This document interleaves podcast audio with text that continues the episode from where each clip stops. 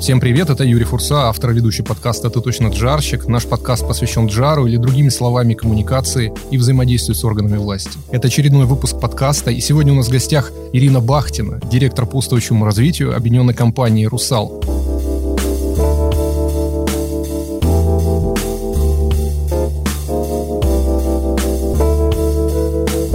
Ирина, привет. Привет, Юрий. А ты отвечала за связи с общественностью в табачной компании, была вице-президентом по устойчивому развитию и корпоративным отношениям в одной из крупнейших мировых FMCG компаний Unilever. Работала вице-премьером правительства Коми, сейчас ты отвечаешь за устойчивое развитие в Русале. При этом наш подкаст посвящен джару, поэтому предлагаю поговорить вначале о джаре, а потом затронуть, конечно же, устойчивое развитие. Ну, давай. Отлично. Попробуем. Очень хорошо. Скажи, пожалуйста, что для тебя джар? Буквально в трех словах. Наверное, GR это такая как бы профессия, которая помогает экспертам договориться друг с другом. Мне часто привозили такой пример, вот если рядом поставить на предприятии суперэксперта, который всю жизнь провел на заводе и занимался там, не знаю, какими-то экологическими, технологическими проблемами, и напротив него надзорщика, да, кого-то из контрольного органа, который пришел с проверкой, они в жизни никогда друг с другом не договорятся. Потому что, ну, как бы, как, как у кучи юристов есть куча мнений, так, собственно, у людей, которые занимаются одной и той же проблемой, но с двух разных сторон, эти мнения будут диаметрально противоположными. И вот всегда нужен кто-то, кто попробует найти, да, ну, я не могу назвать это компромиссом, но какую-то здравую, единую точку, потому что, в общем-то, цель-то у всех одна, и цель, наверное, благая, чтобы, в общем, стандарты соблюдались, чтобы стандарты, в принципе, отвечали здравому смыслу, да, эти требования, которые мы выполняем, чтобы они рождались не на пустом месте и как бы не ради каких-то там, не знаю, подковерных чьих-то узких интересов, а все-таки ради общественности, да, эти производственные, как бы заводские стандарты и так далее. Поэтому вот джарщик это тот человек, который в первую очередь помогает людям по-хорошему, да, находить общий язык, находить точку соприкосновения, ну не для того, чтобы вот мы, понимаете, как бы выяснили, кто прав, кто виноват, разругались и больше никогда не встречались, э, заплатили штрафы, отсудились там и так далее, не решили проблему. Вот джарщик нужен ровно для того, чтобы проблема была решена, если она есть на самом деле. Да? Вот, наверное, такой джарщик. Но есть еще и другое понимание, угу. оно более продвинутое, чтобы проблема не возникала, нужен да, джарщик. Вот. А для этого надо смотреть немножко вперед. Вот отсюда, наверное, и тот путь, который я прошла из джара уже в ESG, да, в устойчивое развитие, это та профессия, которая, она вся про будущее. Она, конечно, очень много напоминает бизнесу о том, каким он был в прошлом, но в основном, конечно, помогает ему вот как бы развидеть это все и представить, каким он должен быть в будущем для того, чтобы всех он радовал, да, и никого не разочаровывал. Всех, кто с ним так или иначе соприкасается, или всех, э, на кого этот бизнес свое какое-то влияние оказывает, иногда не очень аккуратно, как слон в посудной лавке. Получилось очень развернуто и не три комплексно. Слова. Не три ну, слова. Увы, вот это мой минус. В трех словах очень слабо справляюсь. Расскажи о себе, пожалуйста. А что себе рассказывать? Ну, ну вот, слушайте, скоро полтинник, вот уже практически на горизонте. Не скажешь вообще. Вообще не, не надо, спасибо, сама скажу. Значит, и знаете, как обычно вот у французов, они, если к полтиннику подходят, не будучи генеральным директором компании, то это большая печаль и тоска. И вот начинаешь думать, а с чем бы ты хотел прийти? Есть такой, да, тест как бы в корпоративной жизни. С чем бы ты хотел прийти к своему 50-летию? Вот мне почему-то кажется, что я со многим, о чем мечталась или что планировалось, не приду. Очень хотела вовремя защититься, написать, да, как бы диссертацию, причем материала куча, и все говорят, как же так, почему до сих пор ты это не сделала? Не сделала, потому что постоянно много работаю, да, и работаю как бы не только на, вот сейчас в качестве директора по устойчивому развитию Русала, это Chief Sustainability Officer, uh-huh. это огромное непаханное поле, потому что это, наконец, тот момент, когда ты сам можешь, да, многие вещи определять, утверждать их, там сказать, с высшим руководством компании и двигаться дальше. Но при этом есть и большая общественная нагрузка, поэтому если спрашивать, кто ты такая, то ну, я в первую очередь, наверное, да, помимо того, что я занимаюсь устойчивым развитием в большом, огромном металлургическом гиганте, еще и председательствую в комитете по ESG устойчивому развитию Ассоциации менеджеров. Это уже мой второй приход э, в эту роль. И это такая серьезная работа. В последний год, в 22 год, не секрет, она стала больше психотерапевтической, потому что ESG, профессиональное сообщество, оно, во-первых, сократилось, оно стало более женственным или женским, mm-hmm. да, то есть как-то вот э, мужчин поубавилось в нашей среде, И, конечно же, все нуждались в поддержке. Важно было в течение года встречаться, поддерживать друг друга, да, определять новые какие-то направления, новые аргументы для своих э, руководителей и так далее. Кроме того, я еще сейчас возглавила комитет по экологии, климату, охране окружающей среды национального ESG Альянса. Это отдельная поляна, отдельная платформа, где мы много работаем над выравниванием и э, как бы приведением в соответствие методологии национальных ESG рейтингов. В прошлом году вот избрали вице-президентом а, Российской ассоциации этики бизнеса. Это часть нетворка а, ассоциаций этических европейских, мировых. Ну вот как-то так, очень много общественной нагрузки, uh-huh. который, на которую ни в коем случае не жалуюсь, и как раз говорю о том, что, в общем, именно в ESG мы все дружно сообща работаем над тем, чтобы вот тех проблем, которыми GR занимались традиционно раньше, в прошлом, чтобы, ну, как-то мы их предупреждали, да, профилактировали. Может быть, у GR поэтому работа будет меньше, сори.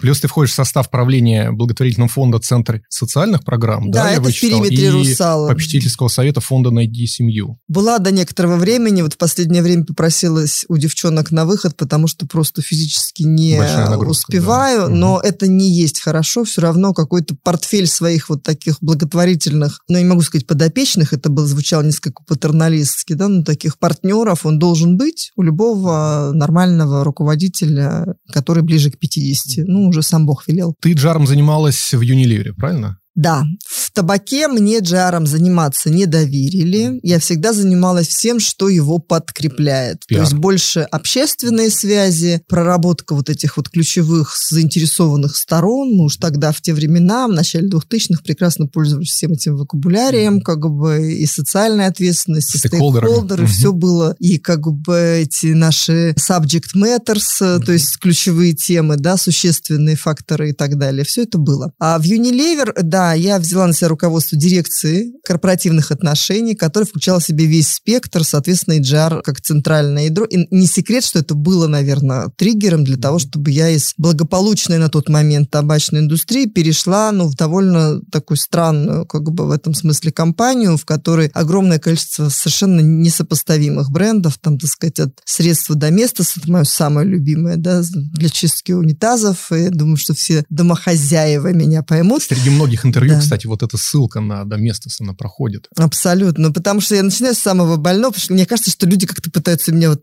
зацепить, ну что там, Доместосом занималась, и им в том числе туалеты кому-то нужно чистить. То есть майонез да? не на первом месте. Майонез не на первом, но он там тоже присутствовал, и мороженое, и средства для волос, и там огромный портфель, который сложно охватный, поэтому, например, джары в других более таких, да, структурированных, моно, чаще, моно чаще американского угу. типа компаниях, да, они э, имели имели радость, так сказать, заниматься одной категорией. Ну, как бы газированные напитки, там, ну, там что-то добавляется, одна, две, три. А здесь 8 или 10, по-моему, у нас там было основных категорий, причем они менялись, что-то добавлялось, постоянно шли слияния, так сказать, поглощения, там, разделы имущества и так далее. И это колоссальный опыт.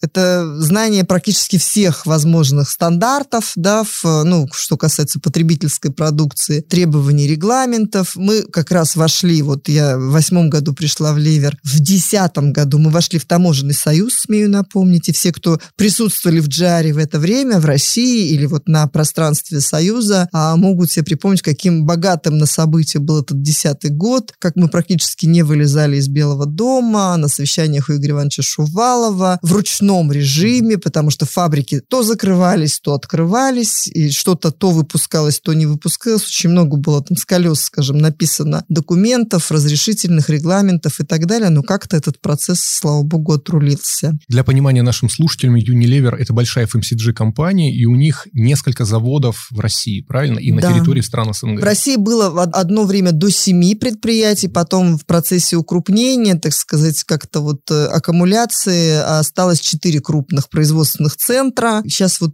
буду вспоминать. Екатеринбург – это российская крупнейшая компания «Калина» да, в косметической индустрии. А большой фудовый кластер, соответственно, в Туле, где там и мороженое, и тот самый майонез, и приправы, и все остальное. Питер с огромным тоже кластером бытовой химии, косметической продукции. Омск, по-моему, с мороженым. Ну, четыре, четыре больших центра. И я про них потом, когда будем говорить, обязательно еще упомяну, потому что там были интересные кейсы. Отдел под жару, что из себя представлял? Это чисто федеральная история, либо были люди еще в регионах, которые отвечали за региональный джар и рапортовали тебе? Как было устроено взаимодействие с э, штаб-квартирой? Ну, смотрите, тут если разбираться, тут сложно будет все объяснить. Не зря же я сказала, что Unilever это такая довольно сложно сочиненная структура. Все-таки я же отвечала не за одну Россию. Вот пришла я, отвечала, конечно, за три страны, Россия, Украина, Беларусь. А уже уходила я с позиции вице-президента, отвечавшего за 35 стран, очень интересных. То есть это как бы Ближний Восток, Иран, Африка, Ирак, Израиль, Ливия, Сирия, или все, что там, да, происходило на тот момент. Соответственно, Израиль, да, абсолютно так. И, и наша Средняя Азия страны и так далее. Поэтому Поэтому, конечно, на каждое предприятие посадить по GR-щику, мне кажется, ну, может быть, какие-то мультинациональные компании руководствовались таким подходом, как правило, определяется не наличием предприятия, а наличием проблематики. И, безусловно, все мы прекрасно понимаем, что есть сложные страны для понимания, там, условно, европейского или англосаксонского руководства. Ну, сложные. Там иначе устроены законы, да, иначе как бы мысль регуляторная бьет ключом или не бьет вовсе. И поэтому, конечно, если это Иран, то в Иране я открывала эту позицию, убеждала а руководство. работал в Иране, несмотря на Всегда, ага.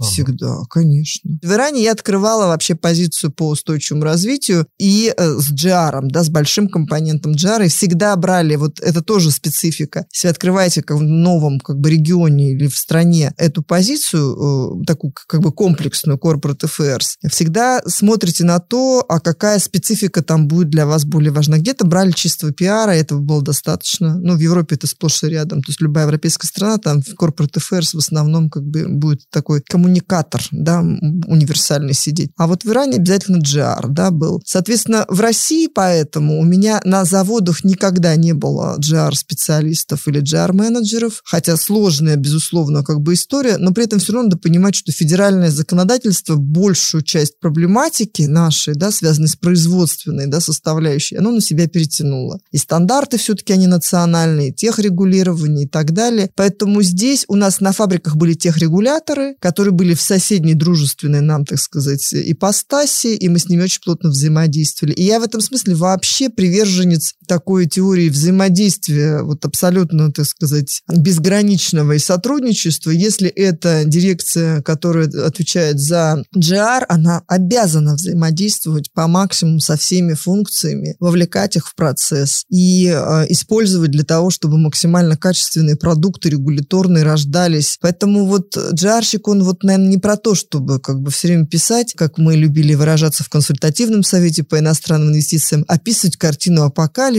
что сейчас немедленно произойдет, как все встанет колом, потому что вы примете это новое законодательство. Картины апокалипсиса, наверное, ушли как бы в прошлое с точки зрения того, что мы вообще в нем живем, а описывать все-таки надо то, а как написать, что сделать, чтобы мы начали потихоньку как бы вот выруливать, да? Вернусь все-таки к Unilever и к GR, учитывая, что было 8 направлений, наверняка огромное количество SKU, да? Как вы справлялись со всем этим делом? Какие у вас были отраслевые фаивы? Как вы с ними взаимодействовали, учитывая широкую номенклатуру продукции? Ну, слава Потому что богу. в табачке там все понятно. Там один продукт, Два Один... союза при этом Два со... было ну... на моей памяти. И, собственно, да. Здесь, конечно, очень выручало то, что по основным вот таким критичным категориям, если их сгруппировать, то там получалось четыре ключевые категории продукции, там больше подкатегорий. Были разной степени силы и зрелости отраслевые союзы. И они были нашими ключевыми площадками для взаимодействия с ФАИВами. Хотя, безусловно, есть когорта джарщиков, которые всегда стремятся выстроить отношения напрямую, очень сильно в это вкладываются. Не всегда это как бы отплачивается сторицей, потому что это большая инвестиция человеческая, да, и по времени ты действительно, ну, как бы можешь затрачивать на это серьезный ресурс, там, в пределах, естественно, закона, но и, и тем не менее мы видим, насколько стремительно все меняется, да, а вот чисто по-человечески просто переставать дружить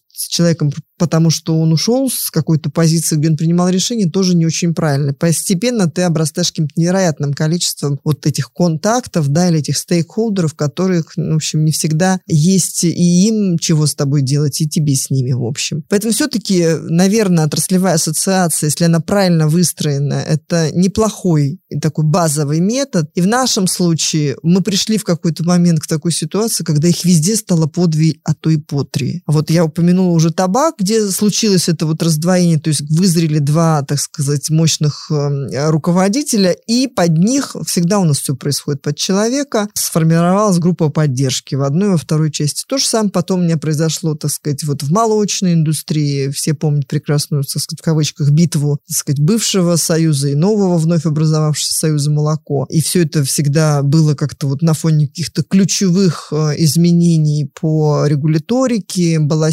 серьезнейшая битва по заменителям молочного жира. И такой вот был интересный тренд, да, все, все боролись со страшной силой на вот это за животное, за натуральное, не понимая, что да. буквально через какое-то время вот это все животное натуральное, ну, станет высокоуглеродным. И как-то наоборот растительное будет выглядеть поприличнее на этом фоне. И уже, в общем, и не зазорно называть продукт растительным. Да, Но роль даже... коров, опять же, в углеродном следе Абсолютно. мы обсудим. Отдельно. Да. Смотри, ты сказала, что у тебя было больше 30 стран, да, в Unilever? Да, 35. А, и не в каждой стране были джарщики, или в каждой стране были Не джарщики? в каждой. Как Класт- толпой, кластеризовали. А, а здесь очень просто. Смотрите, друзья мои, это тоже было заблуждение от пришедших к нам из табака. Все-таки табак – это серьезная школа, но там в силу определенных регуляторных нюансов и истории судебной практики да, в США всем было запрещено общаться с государством, кроме специально обученных людей, которые с утра до вечера проходили issues тренинги, чтобы, не дай бог, чего как бы не вляпать, не вляпать компанию да, в какие-то очередные коллективные страшные иски там, с оборотными там, штрафами. Я всегда выступаю за то, и мне кажется, и табак рано или поздно к этому пришел, что генеральный директор на месте или директор завода, когда он принимает на себя эту великую функцию вообще общего руководства, да, все-таки general management, он должен быть джарщиком в хорошем смысле этого слова. Это очень интересный тезис. Здрасте, приехали. Это Подожди, а обычно а у... на поверхности лежащий тезис. А операционная работа, финансы, Конечно, HR конечно, она должна быть. Но представительский джар, извините, ну, даже если я посажу в Марокко как бы специалиста work level там один, да, который подготовит блестящую бумагу на локальном языке, его местный чиновник не примет. Ну, местному чиновнику, вы помните всю эту битву всегда на визитках, что написано у джарщика. Он должен быть минимум директором. Лучше вице-президент, там еще там, зам генерального вообще, и слава богу, да. Или как в Сбере сейчас все экзекутив, как бы директора, в любой дирекции все исполнительные директора. Поэтому на каком-то этапе мы все к этому пришли, и даже в табаке была прекрасная практика, мы недавно ее с Ириной Жуковой вспоминали, когда кандидатов на исполнительного директора в какой-то стране обязательно прогоняли через стажировку в качестве директора Corporate Affairs. Вот, это и в На каком-нибудь сложном да, рынке. Да, вот да, Россия да. всегда выступала выступала в роли да. такого сложного рынка, где другой язык, как бы не совсем там англосаксонская модель и финансовая отчетность и в целом, да, как бы законодательство немножко иначе устроено и так далее. Это прекрасная практика, потому что идя на исполнительного директора, ты по сути становишься действительно, ну, вот таким холистик или целостным corporate affairs человеком, потому что ты должен общаться с профсоюзами, ну, желательно uh-huh. вообще-то, что первое лицо иногда это делало. Ты должен встречаться с главой правительства страны или, так сказать, с его уполномоченными лицами. Ты представляешь интересы завода в общении, так сказать, со средствами массовой информации тоже, в общем, ну, как бы мы не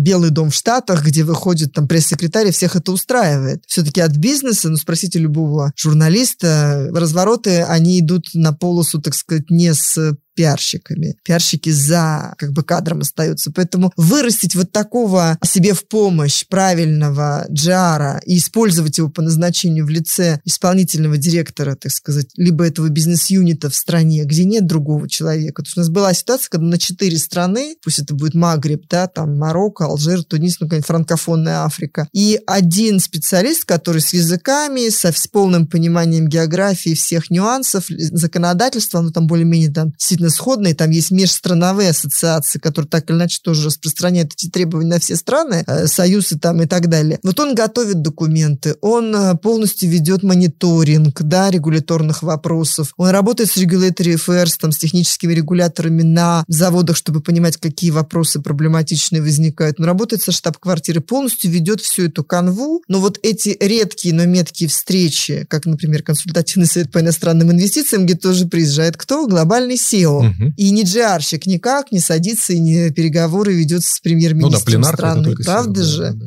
А туда заходят все ключевые вопросы вот жизни и смерти этого бизнеса в стране, которые надо решить. Либо это двусторонняя встреча, на которой они, да, окей, договорились э, по рукам, и дальше даются поручения с той стороны, так сказать, чиновникам отработать, решить наши насущные нужды, с этой стороны, да, этому самому джарщику, который с ними дальше будет в режиме взаимодействия. А вы, получается, делать. их брифили, то есть готовили? Конечно. А в России сколько у тебя людей в джаре работало? В России у меня всегда было полтора землекопа в джаре. Mm-hmm. Вот один менеджер и, дай бог, если какой-нибудь координатор. Но при этом уровень эффективности у вас был максимальный. Давай Спасибо поговорим... за оценку. Ну, Подожди, на самом деле а, здесь уже были люди, которые называли выпускниками твоей школы джар-школы. Боже! Да, да, да. И говорили, что они гордятся тем, что работали с тобой. И э, это не преувеличение, а действительно так. Я сам наслышан. Ну, приятно слышать, да. спасибо большое. Поэтому давай поговорим о джаре эффективности работы компании. Как джар влияет? Понятно, это однозначный там ответ, что да, влияет, но как, опять же? И что нужно сделать для того, чтобы джар, во-первых, подружился с такими функциями, да, внутренними внутренними, как э, отдел продаж и так далее, как показать свою эффективность, ценность, значимость и в чем она может выражаться. Эффективность э, джара для компании.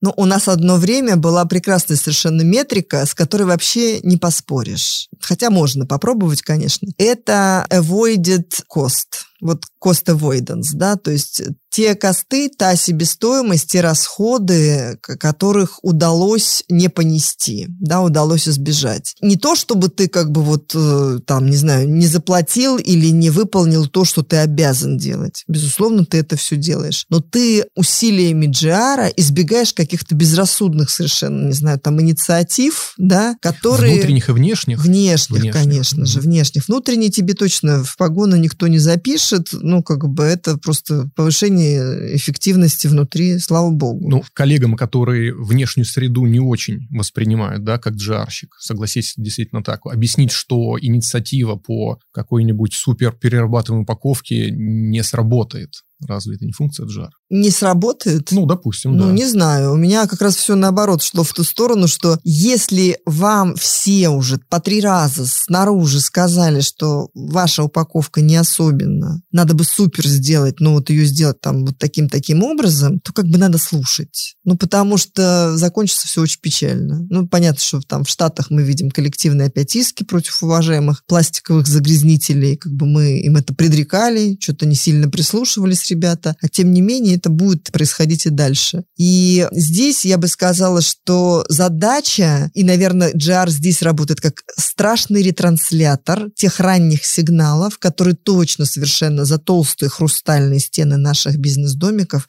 плохо доносятся. Ну, потому что как бы все заняты текучкой, все заняты тем, чтобы сохранить статус-кво и на этом статусе кво сделать больше, лучше, там, эффективнее, меньше затратив, и могут упустить, что а это уже не надо. То есть GR очень часто может прийти и рассказать им, что вот этой категории завтра просто существовать не будет. Ребят, вы можете там на форуме про маркетинг рассказывать очень долго, там еще что-то, маркировкой какой-то заниматься прекрасной, да, которая все зеленое там, допустим. Мы сейчас можем про другую поговорить, это тоже интересный кейс, ну, вот, который там всю кровь нам выпила в какой-то момент. Продолжает. Продолжает, да?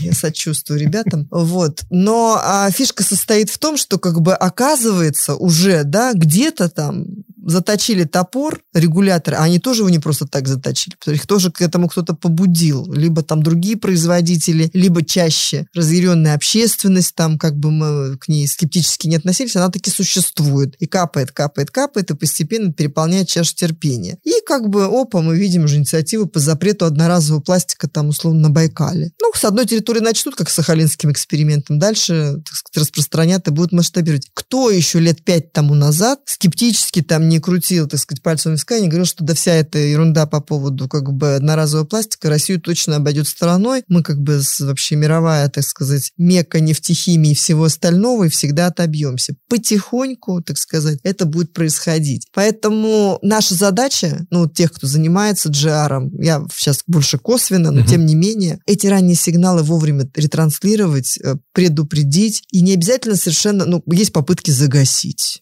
Ну, как бы вот там кто-то чем-то недоволен, нет, мы продолжим вам давать вот одноразовый пластик, там, так сказать, ешьте, вот не обляпайтесь. Но сложный путь, в общем, такой стремноватый, да, я бы не рекомендовала им особенно увлекаться, а все-таки услышать, возглавить это движение, оседлать его, сделать классную, экологичную, супер какую-то альтернативу. Причем она может быть и cost-effective. Так вот, по поводу метрик, мы часто пользовались достаточно много в FMCG именно этой метрикой cost avoidance с точки зрения отбитых нерациональных инициатив, то есть тех, которые точно не отвечают ожиданиям будущего, они не решают проблему. Ведь основная проблема, извините за тавтологию, как бы в регуляторике, это в том, что инициативы, которые предлагаются, их связь э, следственно-причинная или причинно-следственная, да, с решением проблемы, на которую они замахиваются, вообще не очевидно. Не очевидно, да. И у нас, к сожалению, помните, мы очень много в КСИ говорили об оценке регулирующего воздействия. То есть это как бы на перспективу. Вот пришел какой-то дядя, да, посчитал, что он умнее всех и придумал, как нам вот решить то, что не, не решалось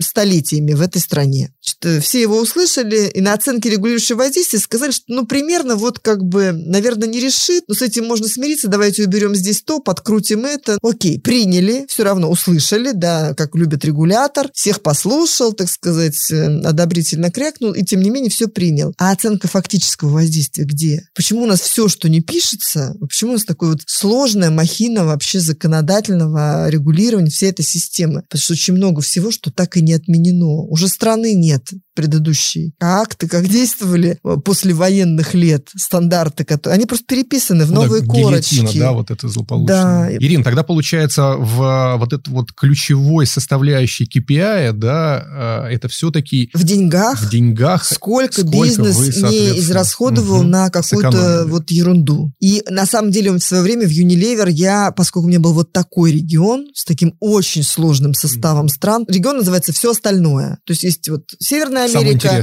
Латинская Америка, есть Европа, угу. есть Азия, и есть все остальное. И вот все остальное это я. И все мои 35 стран. И в них творилось такое, и такие инициативы всякие прекрасные, да, там в Турции одной там что, может, там стоило, как бы проснулась там не с той ноги, так сказать, госпожа президент, госпожа супруга президента. И на всю упаковку, на каждую единицу, значит, налог, будьте любезны. Ну, и это очень быстро все всегда вменяется, если там не успеешь. Так вот, у нас сумма вот этих спасенных расходов от подобных инициатив была самой большой э, среди других кластеров. И за это я представила к награде, и впервые вообще в истории Corporate Affairs, в Unilever, человек из Corporate Affairs получил награду президента компании, то есть SEO, Эбру Эрим, у меня была директор по GR именно в моем кластере, потому что я отвечала Турция. за весь Corporate Affairs и устойчивость, она в Турции, да, отвечала вот как, как в матрице за именно такое компетентностно-функциональное лидерство в этой, в этой части, в этой подфункции.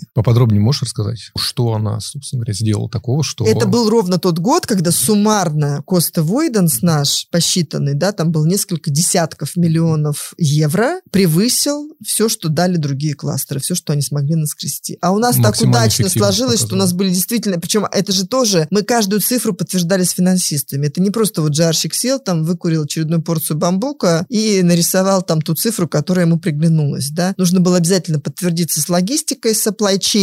Чтобы бизнес И с финансами, да, да, что да, они, они говорят, да, это, это. запротоколировано контролированная сумма, мы знали, мы ее бюджетировали вообще. Мы боялись, что это вот сейчас вступит в силу, и нам придется вот это вот соблюдать и выполнять. Мы лучше потратим деньги на, так сказать, инновации, на развитие производства, так сказать, на новые продукты и так далее.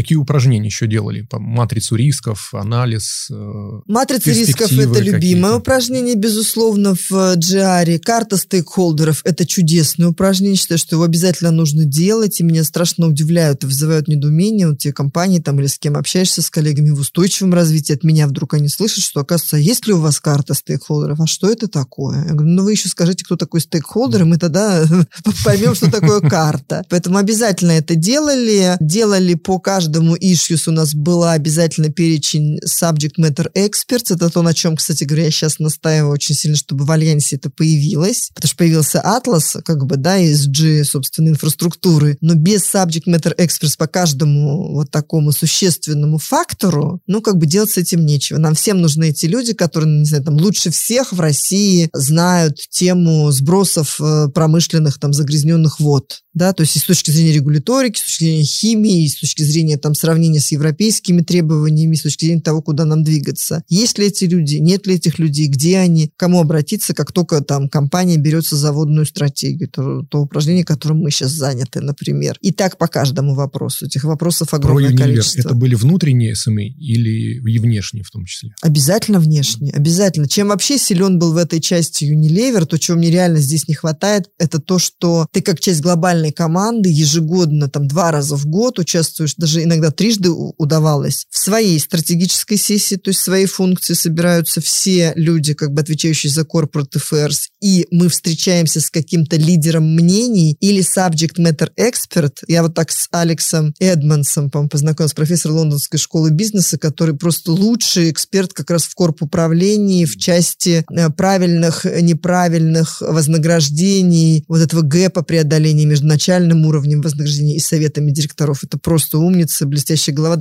Алексу, я читаю его работы, продолжаю. Именно благодаря таким встречам была обязательно страт-сессия всего как бы бизнеса, где собирался топ-лидершип, и мне несколько раз удавалось проникнуть там, когда расширенный был состав, где Полман также приглашал, мы там слушали Алгора, там, допустим, еще в 2010 году, там, по климатической тематике, еще каких-то великих гуру и так далее. И была еще там третья сессия маркетологов, потому что у нас sustainability и Corporate Affairs как-то плавно вливались под CMCO, то есть Chief Marketing and Corporate э, Communications Officer. И, соответственно, там были еще крутейшие супер спецы как бы в маркетинге, в коммуникациях, в, в дизайне. И это тоже все было супер полезно. Поэтому внешне обязательно. Помимо, что глобалы собирали вас там вот несколько раз в год на такие общие собрания. Промывку да? мозгов. Пр промывку мозгов, да? Как было, кстати, у нас в Шеле. Вопрос. Вот каким-то образом глобальный штаб квартира еще вот влияла на вашу активность, э, рекомендации какие-то были, либо вы их просто информационным образом ну, это, это, конечно же, та инфраструктурная поддержка, которая, в общем, позволяет тебе, ну, как действовать системно, да. То есть абсолютно те упражнения, которые нужно было выполнить, они выполнялись по тем стандартам, которые давались. Есть единые подходы, матрица рисков посчитана, показана, соответственно, вся стратегия написана, верифицирована, да, она принята на глобальном уровне. Вопросы, issues, которые ты в нее ставишь, ключевые по всем странам, ты определяешь сам со своей командой, соответственно, ее защищаешь. Собственно, нам давали тренинги в большом количестве, за это тоже огромное спасибо, потому что какое-то время я и там академией руководила коммуникационной. И в части GR у нас был совершенно блестящий Мигель Пистана, который сейчас, по-моему, в Ракет Бенкайзере возглавляет эту функцию. Абсолютно практические, четкие тренинги, опять же, с э, экспертами, которые приглашенные. И это дает тебе тот базис, на основании которого ты работаешь. Но влезть и сказать тебе, что вот, Ир, у тебя тут есть такой-то piece of law, который нужно вот с ним сделать вот это и вот это, нам так кажется, отсюда из Британии нам виднее или из Нидерландов, ну нет, конечно. Никто так делать не будет. Я могла обратиться за советом, там, не знаю, к европейским коллегам, спросить, слушайте, а что вот вы делали там с фудовым регулированием, когда вы там сокращали сахар или там какие-то вещества, вызывающие привыкание?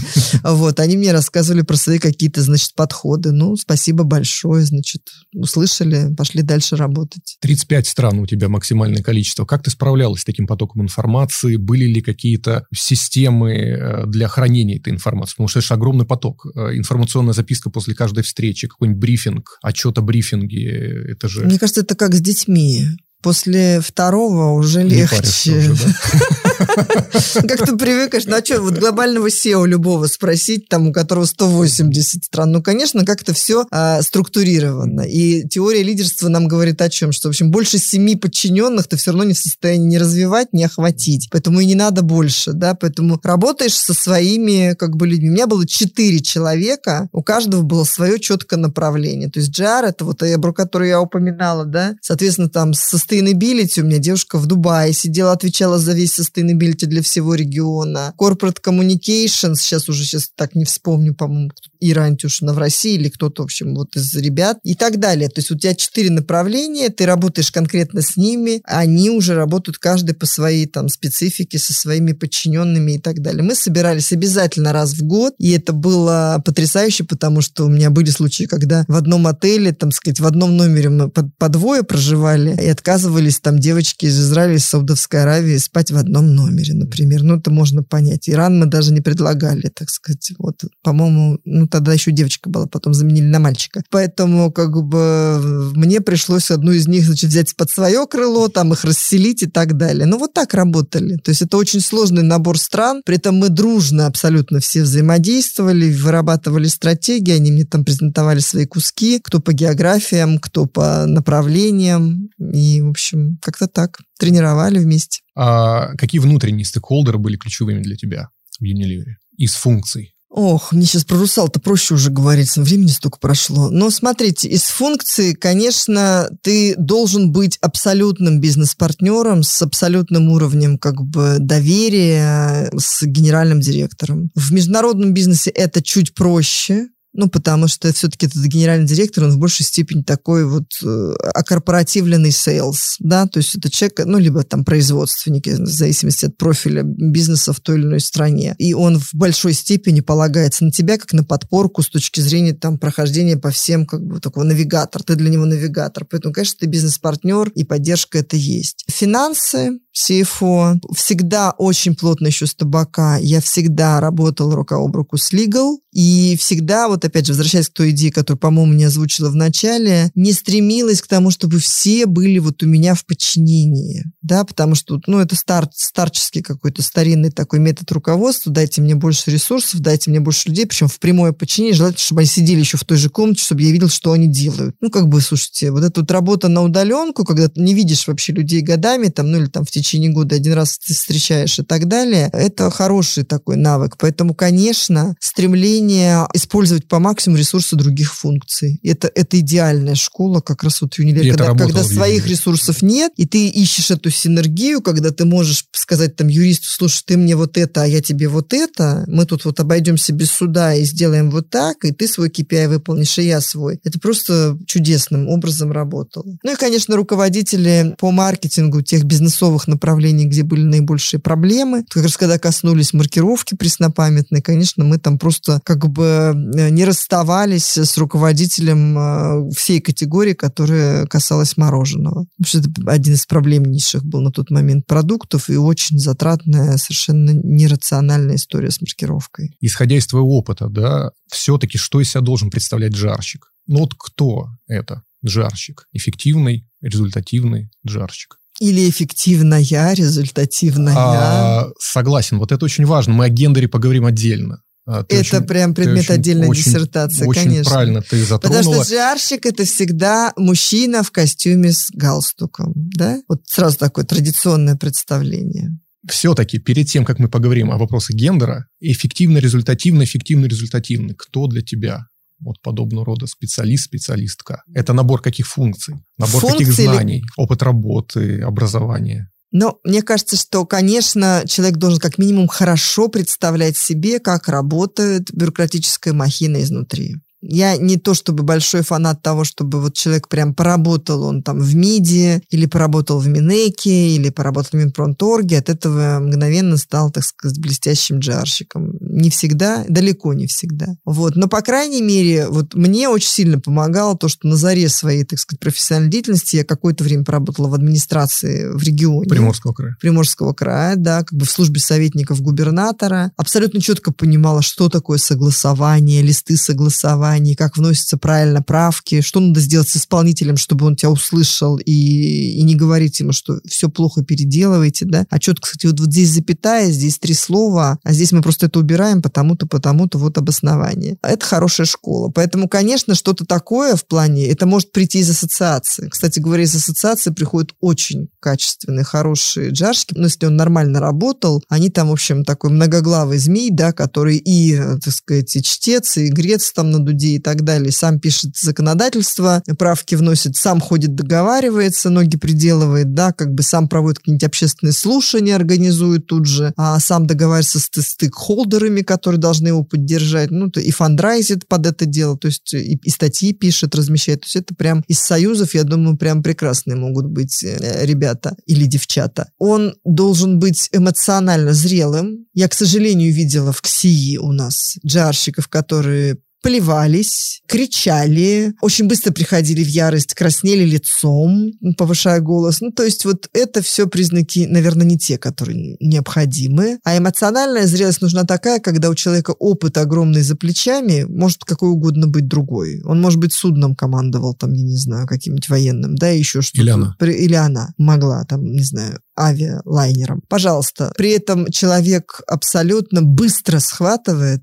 ранние сигналы на вот другой стороне. Если вот он прям один в поле воин на сцене вышел, упивается, как я сейчас, звуком своего голоса в наушниках, ну, а он там в аудитории, да, может пропустить. А раз может пропустить, то уже... Опыт работы на госслужбе важен ли для джарщика? Ну вот я про это примерно говорила сейчас какое-то время. То есть то есть да. Не обязательно. Важно не сам опыт, не сам факт опыта. Я очень много вижу резюме, когда приходят, так сказать, вот с огромным опытом, причем в ESG, но с опытом на госслужбе. Меня это немножко настораживает, потому что часто там, чем дольше времени на госслужбе, тем многие функции отключаются за ненадобностью уже.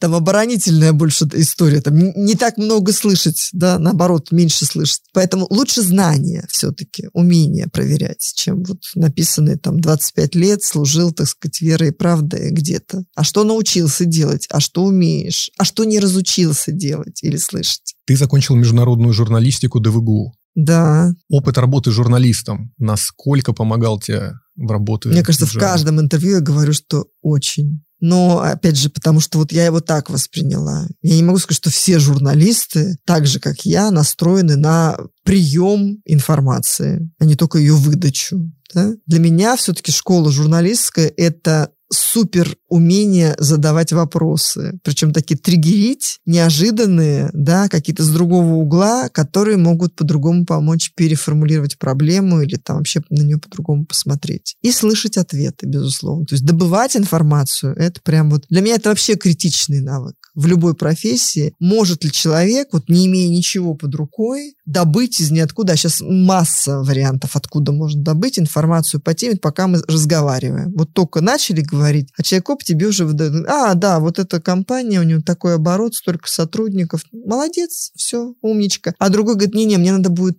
провести дополнительные изыскания, значит, я сейчас вот не могу найти, мне надо там запрос официальный оформить, и дней через 30 получить ответ. Я тебе еще могу привести пример. Человек, который как раз сказал, что он очень тебе благодарен, он привел пример из твоего журналистского прошлого, и как ты его обучила формулировать свои мысли за 40 секунд, вот это так называемый elevator speech. Mm. Я говорит, что вот это благодаря... А сама не научилась при этом. Благодаря твоему ага. совету, он говорит, я очень многое осознал, и потом ему здорово это помогало в его джар-работе. Продолжи фразу. Идеальный джарщик – это кто? Не знаю.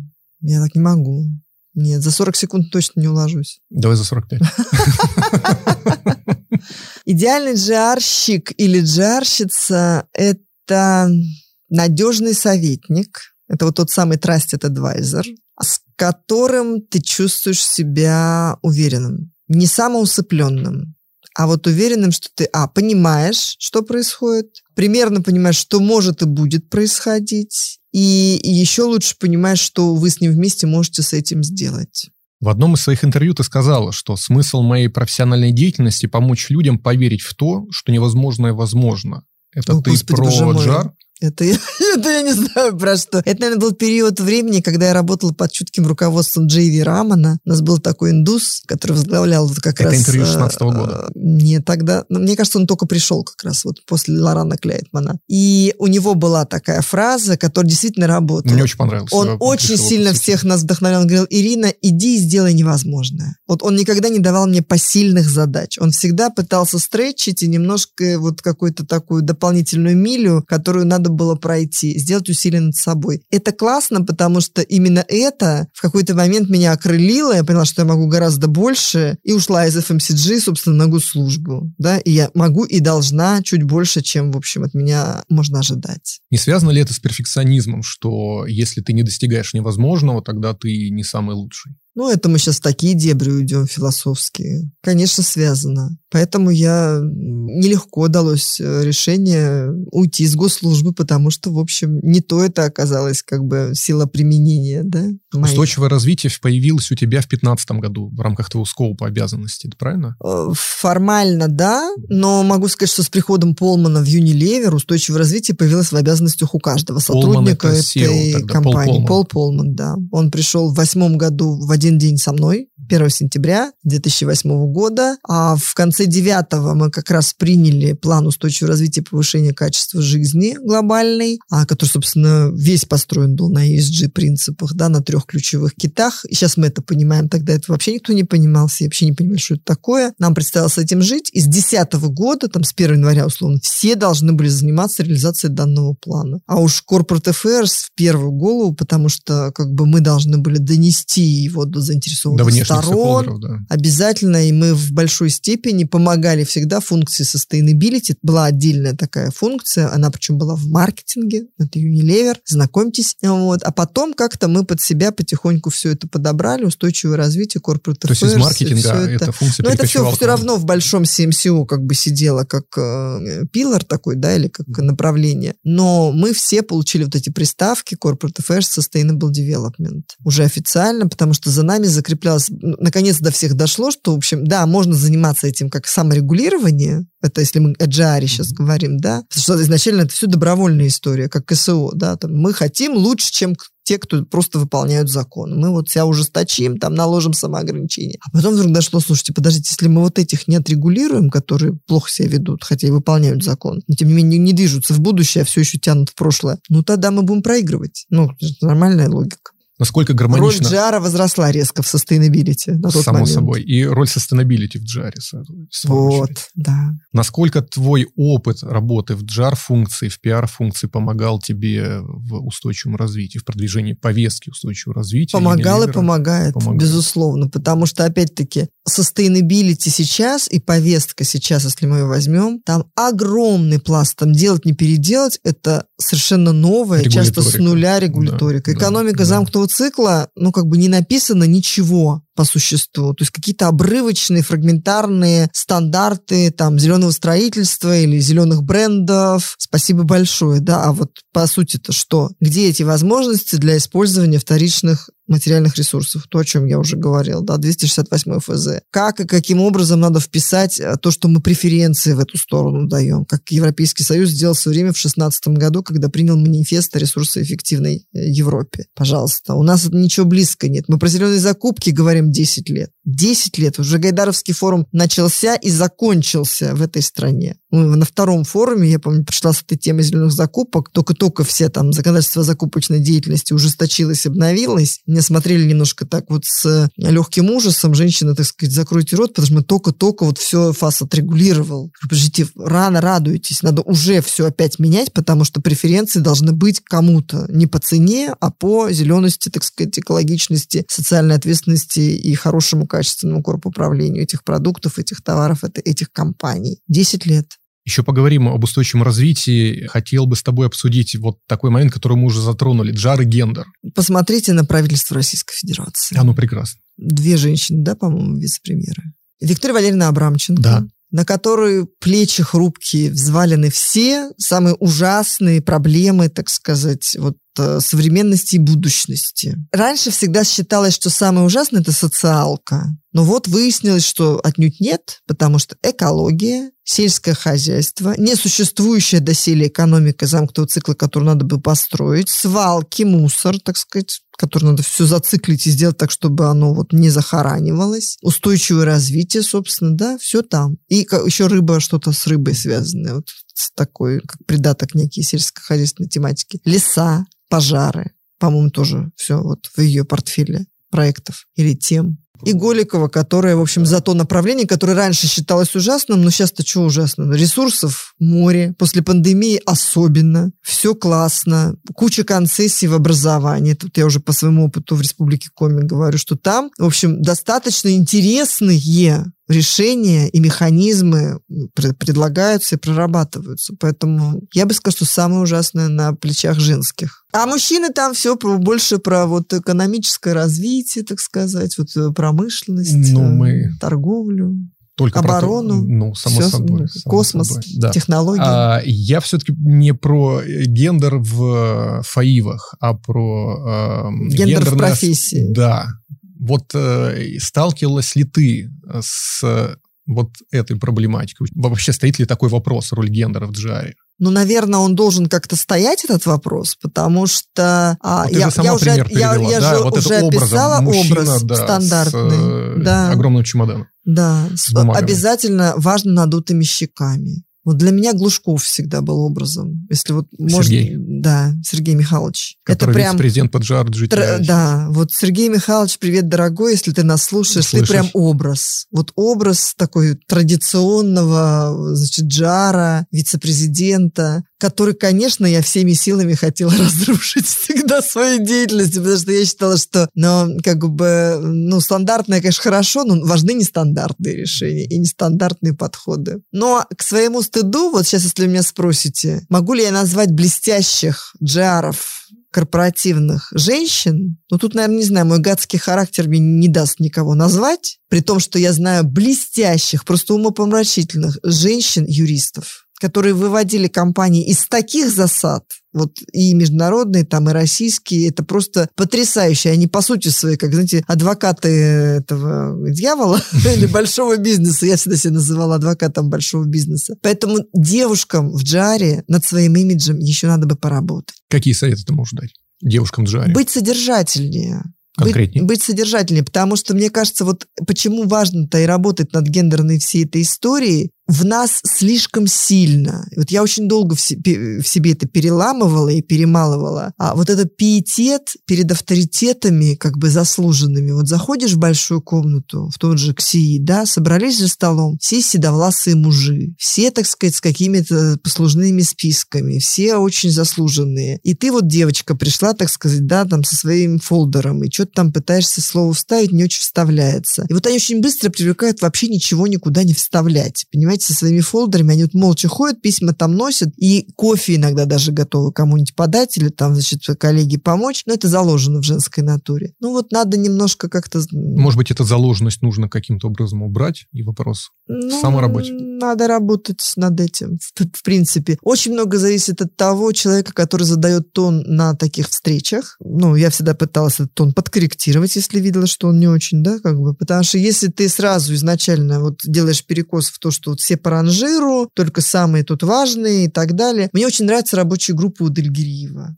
по климату. Прекрасный совершенно, потому что вот он рядом с собой сажает Аллу Анатольевну Романовскую. Понятно, она человек заслуженный. Привет, Аня Институт, да, глобального климата, экономики глобального климата. А значит, он всегда, вообще независимо от того, значит, мужчина, женщина, старше, младше, четко по существу, просто он уже, он- у него уже выработалось потихоньку, да, понимание, вот это эксперты, вот их надо обязательно услышать, и, пожалуйста, пожалуйста, он сам приглашает к этому разговору, абсолютно там, если кто-то влез не в тему, просто потому что он великий, вот заслуженный и имел счастье, сказать, всем нам рассказать лекцию о том, как он прекрасен, он будет э, аккуратно, значит, поставлен в рамки, потому что только по существу. Очень много зависит от того, кто задает тон. Поэтому работать надо с ними. И показывать, как смотрится со стороны, тоже им. Это при том, что ты привела пример КСИ, а в КСИ э, это сотрудники иностранных компаний, да, до сих пор. И Да. несмотря на это, Абсолютно. продолжается... А это вот- ничего не менял никогда.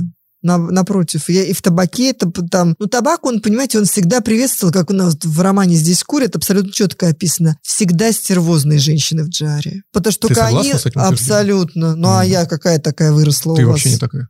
Здрасте, приехали. О, вы меня в табаке, значит, не застали, друзья. Глушков меня, мне кажется, любит с тех пор, с наших А, то встреч. есть вы вместе работали? Конечно, Ах, в вот конкурентах. Поэтому, То есть вы как бы... стояли. Конечно, Понятно. для того, чтобы ты могла всегда преодолеть вот этого вот заслуженного джиара, не дай бог он окажется, так сказать, вот этого гендера не того в конкуренте, ты только должна быть вот такой, как описано в романе «Здесь курят», которую вызывали на суд. Там, да? Помните, там специальная девушка в ярко-алом костюме там с огромным декольте, абсолютно уверенная в себе, в своих силах и в своей там непогрешимости и непреодолимости, и тут уже все, как бы аргументы заканчиваются. При этом безумно умная еще, ну, плохое сочетание, просто потрясающе умная. То есть И с еще и красивая. экспертизой, да, да, вот так. Очень высокая планка. Не могу сказать, что сейчас в наше время это приветствуется. Уже на всю красоту можно забить. Но ум – это лучшее, понимаете, достоинство, которое, ну, слава богу, почти с возрастом не тускнеет. Так это ж не Только даже не межгендерная проблема. Это в целом прекрасное качество. Да. Абсолютно. Вот на, давайте развитием его и займемся. Отлично. У себя и отлично. друг у друга. Качество дискуссии будем повышать. Это отличная рекомендация. Ты еще привела пример, кстати, в одном из своих интервью. Их много перечитал. Наверное, не все, но тем не менее, они очень интересны. И ты приводила пример а, работы твоей сотрудницы из Саудовской Аравии. Как она, несмотря на специфику страны, умудрилась а, достичь того, что наше местное производство впервые посетили члены правящей семьи, лично посвящала их в историю нашего бизнеса в стране и вошла в состав рабочей группы по разработки национальной стратегии 2030. Она потом уходила в агентство, которое занималось этой стратегией. Сейчас вернулась в Unilever. Я ее успела вернуть и сама ушла. По России мы немножко затронули эту тему. Ты опять На же... этой фабрике, кстати говоря, которую посещали члены королевской семьи, были женщины-сотрудники. Что, в общем, а, ну, то есть вы намеренно это пошли, типично. понимая, что их могут не воспринять исходя из... Про- просто так сложилось, что а, там вот сложилось. одни из первых появились женщины, сотрудницы в производственной среде высокотехнологичной. Потому что, как правило, ну, я не посещала там заводы, скажем, да, ну, в Эмиратах, понятно, была сто раз, но там другая история, ну, там оф- офшорная там как бы зона, и там наша чайная фабрика условно была вот э, полна всяких разных э, национальностей, но, по-моему, в Саудовской Аравии, сейчас могу сказать, в секторе сервиса в основном только мужчины. Ну, как правило, Пакистан, кто вот там дружественные их страны и так далее. Поэтому на производстве я помню, что у нас даже это в коммуникации везде проходило, что чуть ли там не первый, там 11, что ли, там женщин, которые заняты на производстве. Ну, плюс ты пример Турции приводила, где женщина заняла а, первое место и получила эворд. Награду SEO, да, да в моем да, отделе. Это, мне кажется, уникальное событие. Ну, нет, турчанки-то они в этом плане, они очень активные, они очень настроены на результат, они прям жадные или голодные до успеха, до общественного признания. Там есть там своя специфика, это тема отдельной дискуссии. Поэтому они в целом, как в бизнесе, да, в рамках бизнеса очень много и часто получают награды и получали на тот момент. И, и турки в целом, да, турецкий бизнес, и женщины турецкие в частности. Давай поговорим о другом важном вопросе, который очень рядом находится с гендером. Это этика. Джар и этика. Ой. Да. Так, и? Ты прям предвосхитила мой вопрос мудрейшим образом и назвала вот этот замечательный фильм и книгу. Да. Там как раз говорилось об отраслях, которые, вот, э, помнишь, они даже собирались. Там, Греха. Да, три.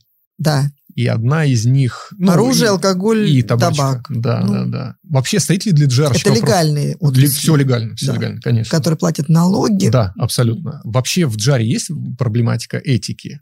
Ну, с точки зрения слушайте, отраслей? Ну, же она вне общества, что ли, существует? Ну, быть в обществе и быть свободным от него? Конечно, есть, безусловно. И как бы, я честно могу сказать, я не покривлю душой, когда ты идешь на прямой эфир, от крупнейшей табачной компании. На тот момент это был Филипп Моррис, уж потом там GTI подхватил, да, как бы, и ты идешь в прямой эфир с борцами, с, как бы, с курением в общественных местах, условно, в принципе с курением, и ты должен отстоять свою позицию, потому что тебе за это платят, ты должен быть профессионален, да, и ты должен как-то себя оправдать в своих собственных глазах в первую очередь и дать какую-то рамку и задать ее также и для тех, кто тебя будет слушать, и для ведущего этого чудесного мероприятия. И, конечно, это такой всегда, ну, практически каждый раз выбор. Ну, на работу там не То каждый день меж, встаешь. Меж, межличностный, да, как абсолютно, объяснить себе. Да. Абсолютно. Вы хотите, чтобы я повторила эту рамку? Это было давно. И сейчас я, например, не готова. То есть, поскольку все меняется, и были такие предложения и возможности вернуться в табак, и чудесным образом повозглавлять там корпоративные отношения, так сказать, всю эту историю, и GR в частности.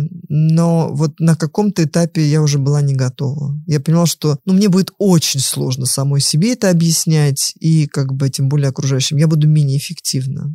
В молодом таком возрасте это было попроще. Но я все равно, мне казалось, что я очень четко проводила эту грань, принимая и понимая, что, например, один из моих дедов умер от рака легких. В, практически, так сказать, я его не видела, и он не дожил до того дня, когда я появилась на свет.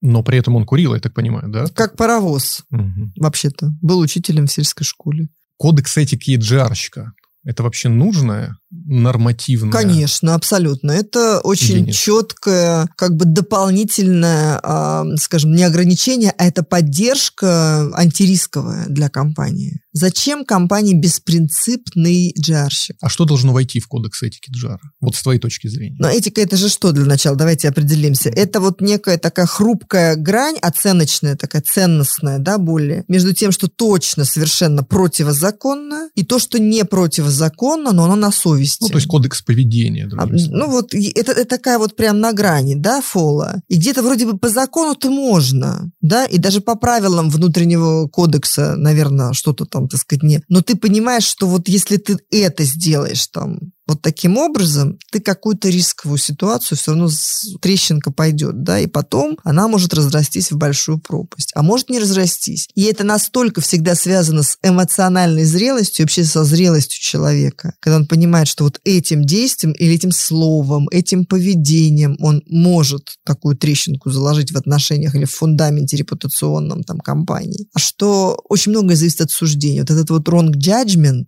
это прям вот навеки выкристаллизовалась у меня концепция за счет вот этих многих лет э, в Unilever, в первую очередь, wrong judgment, потому что вроде бы все было нормально, но как-то вот человек недооценил, да, опасность или там, условно, как он затронет интересы или чувства других людей. Самый показательный пример на эту тему в табаке, он хрестоматийный. Уверена, что вы, Юрий, его знаете. На всякий случай освежу память нашей аудитории. 2000, по-моему, пятый или четвертый год, Чешская республика, где Филипп Моррис, по-моему, в одно лицо профинансировал исследование на тему того, как табак полезен для общества. Это примерно про устойчивое развитие. Тогда это называлось корпоративной социальной ответственностью. Что он дает?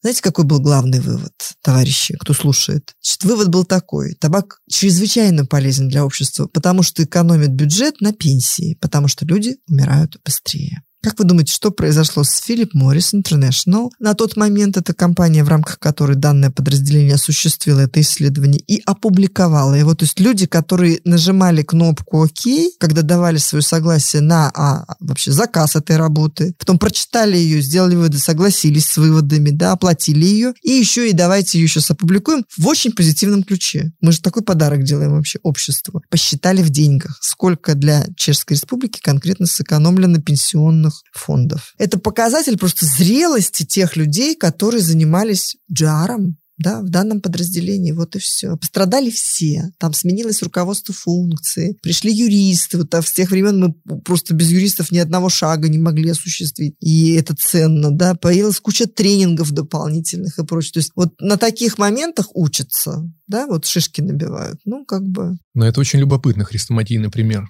Очень показательный, именно относящийся к джар. Ирин, ты достаточно много и с таким хорошим пиететом говорила о КСИ. Да, вообще роль ассоциации в, в твоей работе как специалиста, он максимален, я так понимаю. КСИ конкретно или ассоциации? Ассоциацией. Ну, не максимален, но именно в силу того, что у меня никогда не было особенно разветвленной собственной вот сети, да, или там дирекции, которая занималась бы только GR, вот собственной, а всегда были какие-то, значит, ну вот межфункциональные взаимоотношения, и на выходе все равно один человек или полтора землекопа, как я уже сказала, собирают продукт, и дальше надо ногами где-то как-то это все продвигать, а работать нужно системно. А что значит системно? Это значит, надо постоянно Каждый быть вовлеченным день, да. в рабочие встречи, в конференции, в совещания, всегда быть наготове дать замечания там ночью, в полночь, так сказать, когда там дедлайн подходит у чиновника, он вспомнил, что нужно посоветоваться с отраслью и так далее. Вот эта работа, конечно, в идеале должна и хорошо, и неплохо выполняется ассоциациями. Если они правильным образом построены, заточены, и все равно в них надо вкладываться, и все равно они требуют огромного ресурса. Мой принцип был всегда такой, что если ты находишься в ассоциации, платишь за членство, должен получать по максимуму. Мне не важно, как другие члены, там, если им нравится просто быть пассажирами на этом теплоходе, неважно, куда он, так сказать, ведет тебя, то моя задача всегда была либо быть в органах управления, либо какой-то комитет, да, вести, который бы позволял, а, наши позиции, сочетая их там с отраслевыми, соотнося, как бы,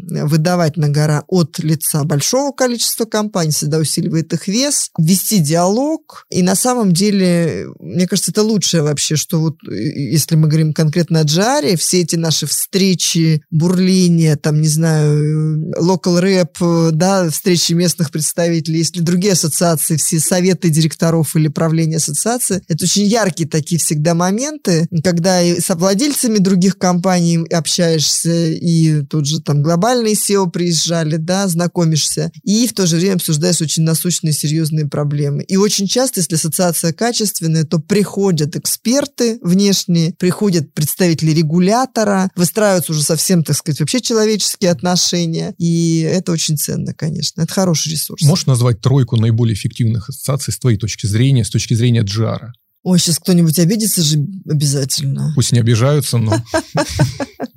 Ну, мне же отраслевые давай возьмем. Отраслевые это понятно. Здесь like алюминиевые номер один. Ну, из российских РСПП, да, а, ТПП, а, Деловая Россия. Из э, иностранных это э, КСИ, АИБ, ну, Амчам, наверное, французская торговая палата. Слушай, ну вот по-хорошему никого не хочу обидеть. Ну, КСИ понятно. Угу. РСПП по-разному в зависимости понятно от что. комитета. Извини. КСИ номер понятно, один? что номер один для иностранного бизнеса всегда была очень большое подспорье. И, и, наверное, поэтому все так или иначе, не справившись с решением вопросов в борьбе с российским бизнесом, в своих отраслевых ассоциациях приползали в КСИ и говорили, можно нам, пожалуйста, рабочую группу там, не знаю, по фармацевтической промышленности, будьте любезны. Или, так сказать, по медицинской, или там, я не знаю, по какой-либо еще. КСИ понятно. РСПП в зависимости от комитета. Ситуации там разные, и лобби лоббирование, в общем, выглядит тоже, так сказать, ну, для, я уже описала для меня как, довольно однообразно, да, но при этом, наверное, эффективно. Наверное, эффективно в таких ситуациях, когда надо точно всех спасти и точно что-то отложить. Поэтому здесь э, вот то, что я достаточно долгое время работаю в комитете у Елены Николаевны Феоктистовой по устойчивому развитию, соответственно, по, по соцпредпринимательству, по-моему, да, это хорошая площадка такая вот как раз для обсуждения, выработки каких-то совместных решений, но не супер лоббистская. То есть там особой такой задачи, как бы бежать и срочно что-то выбивать в правительстве, ее нет и не стояло никогда. Как ни странно, Ассоциация менеджеров России как бы площадка прекрасная. Почему? Потому что она дает возможность, опять-таки, в регулярном режиме самые разные темы охватывать с абсолютно неожиданным составом участников. То есть там вот этот микс, там нет такого, что как бы все время одни и те же говорящие головы. Может быть, говорящие председатели комитетов более-менее вот устоявшиеся тут. Да, и надо менять, что, собственно, сейчас и происходит. Сейчас как раз выборы идут. На этой площадке абсолютно какие-то новенькие российские компании, там, не знаю, из ювелирной промышленности, совершенно там нам не свойственной какой-нибудь, да, там спорта, медиа, бизнеса и так далее, могут прийти абсолютно поговорить на те темы, которые нас волнуют. И из этого может рождаться что-то, части регуляторики, что мы потом через другие лоббистские как бы площадки будем продвигать. Но именно как брейнсторм ей равных нет вообще. Немного уделим вопросу и консалтинговым компаниям в Джаре насколько вот э, ты сталкивалась с ними, насколько это эффективный инструмент продвижения интересов. И второй момент. Большую часть, я так понимаю, нагрузки у тебя делали с точки зрения реализации. Это став в ассоциациях. Возможно ли аутстаффинг за счет консалтинга? Могут ли они закрыть полностью эту потребность в персонале? Могут ли частично закрыть? Насколько они эффективны, вот, исходя из твоего опыта?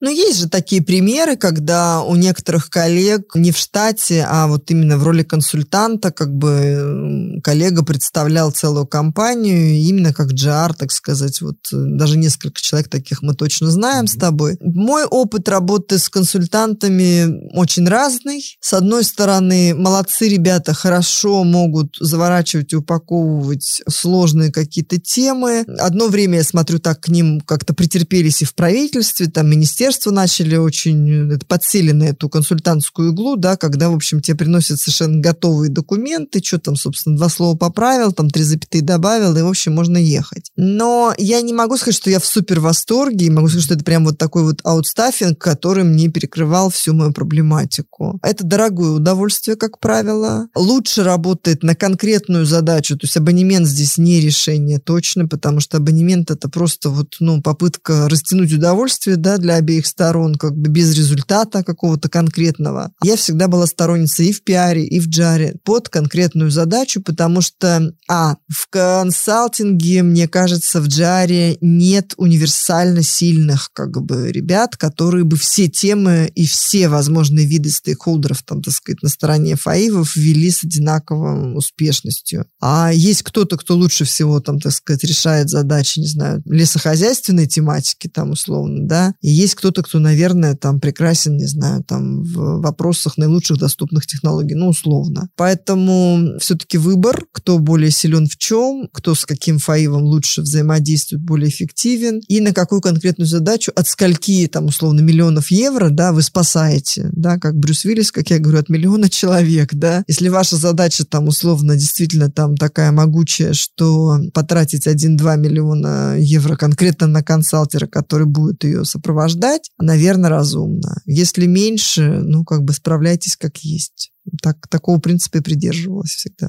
Ирин, ты поработал на госслужбе в администрации Приморского края, потом ты ушла в бизнес, потом снова ушла на госслужбу. Скорее всего, к тебе точно приходили джарщики. Как вот э, работа на той стороне баррикад? Как это все воспринимается на региональном уровне? Что из себя представляет региональный джар? Ну, естественно, федеральные компании приходили. На самом деле очень интересно. Это было просто потрясающе, когда ты на той стороне, ты в ранге зампредседателя правительства должен решать вопросы, в том числе, например, социального партнерства. Причем в этой теме ты всегда немножко ходишь по тонкому льду, потому что ты ничего требовать сверх того, что компании уже дали государству, там, так сказать, через налоговую составляющую, ну, по идее, не должен. При этом эта практика есть, она широко распространенная, компании, они в своих отчетах отчитываются, да, об устойчивом Это развитии. соглашение вы подписывали, да? Соглашение, да, трех, трехстороннее, там, двухстороннее, социальном партнерстве. Сейчас кстати говоря, есть прекрасная практика в Свердловской области соглашение об экологическом партнерстве. Меня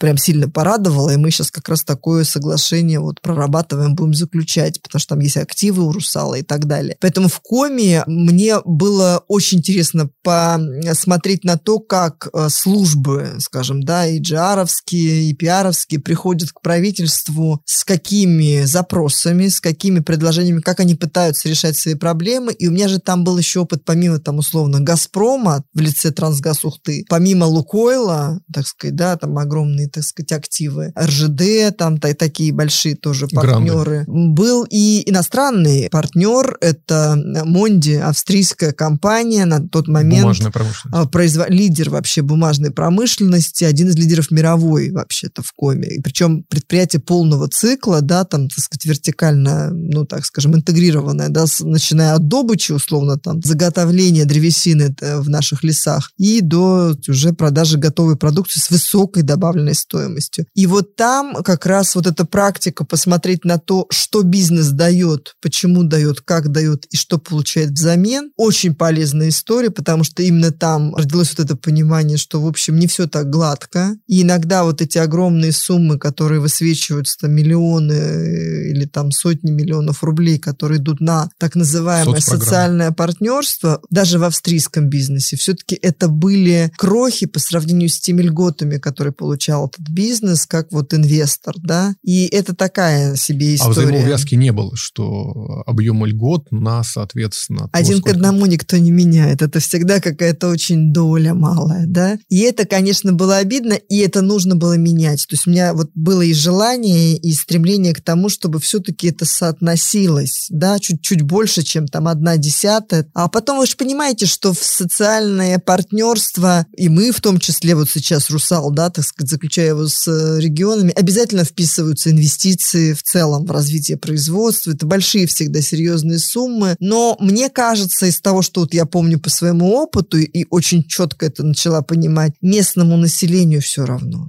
Ну вот правда, понимаете? То есть вот вы можете там, я не знаю, какие миллиарды написать на то, что вы сейчас построите зеленый завод, полностью соответствующий экологическим как бы требованиям будущего и так далее, местному населению, даже те рабочие места, которых сейчас не так много появляется, потому что все максимально автоматизировано, а не очень греет душу. Все-таки все смотрят на то, какие социальные объекты ну, то появятся детский садик, вокруг, дорога, какая площадка. вообще вот траектория развития более целостная, более комплексная комплексная. Поэтому, конечно, у всех уже вот это заблуждение, что я тут строю гигант там условно и дам там, ну, окей, 100 рабочих мест. Там, в Арктике вот сколько рабочих мест? Там же подсчитывают инвестиционные проекты. 10 рабочих мест, там, 12, ну, очень маленькие как бы такие, а в этом смысле проекта. А и, и большие заводы очень, ну, там, до тысячи мест, хорошо. А поселение там 22 тысячи человек, ну, понимаем, да, соотношение. Поэтому, конечно, а, важно смотреть в комплексе. А что, в принципе, это, вот это вот пятно на карте, да, производственная застройка, даст для всех остальных? Будут ли здесь по этой дороге, которую вы себе построите, шарахаться в ночи в день огромные груженные грузовики? Лесовозы. Под колесами которых будут гибнуть дети. Ну, вот я сразу... Это, это просто то, эти, те сигналы, которые получаешь с места, когда работаешь в правительстве, да? Уберите их отсюда, пусть они ездят какими-нибудь сервисными дорогами, там, мимо населенных пунктов и не портят нам жизнь там.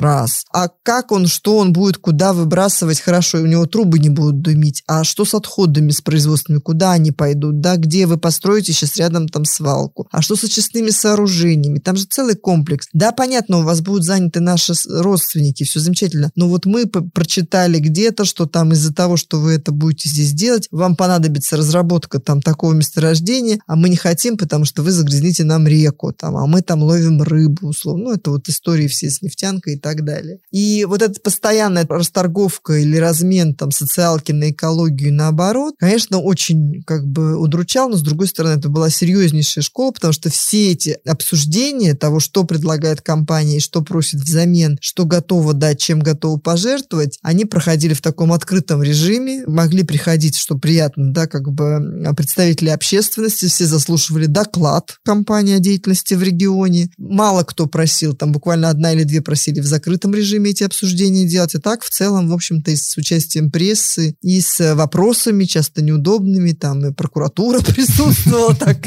для бодрости, и все задействованные министерства, то есть такая достаточно хорошая школа. То есть фактически опыт работы в регионе позволил твой опыт сделать многогранным, да, э, Конечно, конечно, да. С июля 2021 года ты занимаешь позицию директора по устойчивому развитию объединенной компании «Русал». Что входит в периметр твоей работы? Какие направления?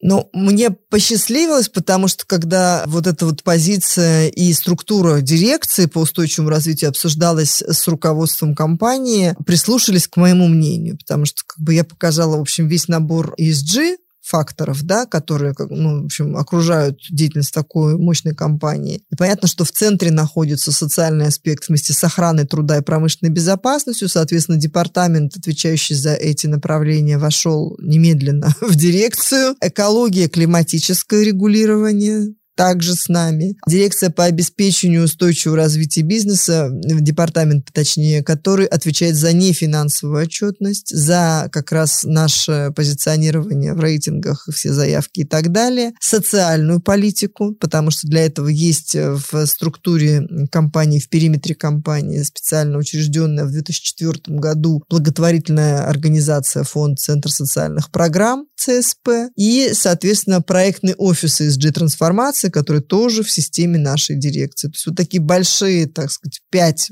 существенных направлений. Конечно, весь ESG – это весь бизнес. То есть здесь вот прогородить городок не нужно, потому что, безусловно, ESG охватывает и аспекты трудовых отношений, там, прав человека, это, это и комплайенс, это и как бы вот мы обсуждали этику, которая в фундаменте всего. И поэтому все ESG-элементы, которые необходимо насадить в качестве менталитета у дирекции, так сказать, напрямую занимающихся этими аспектами, дирекция по персоналу, дирекция compliance, дирекция по правовым вопросам, тот же самый GR и так далее, техническая дирекция, которая занимается новыми проектами, инвестициями, инновациями. Все с ними просто тесное взаимодействие. Наша задача дать э, стратегию, стратегическое видение, дать основные направления, а приоритетные, которые позволят нам создать э, серьезные, устойчивые конкурентные преимущества, долгосрочные, и убрать серьезные риски огромные направления под тобой, соответственно. Можешь поподробнее рассказать по поводу устойчивого развития «Русала»? Что оно из себя представляет?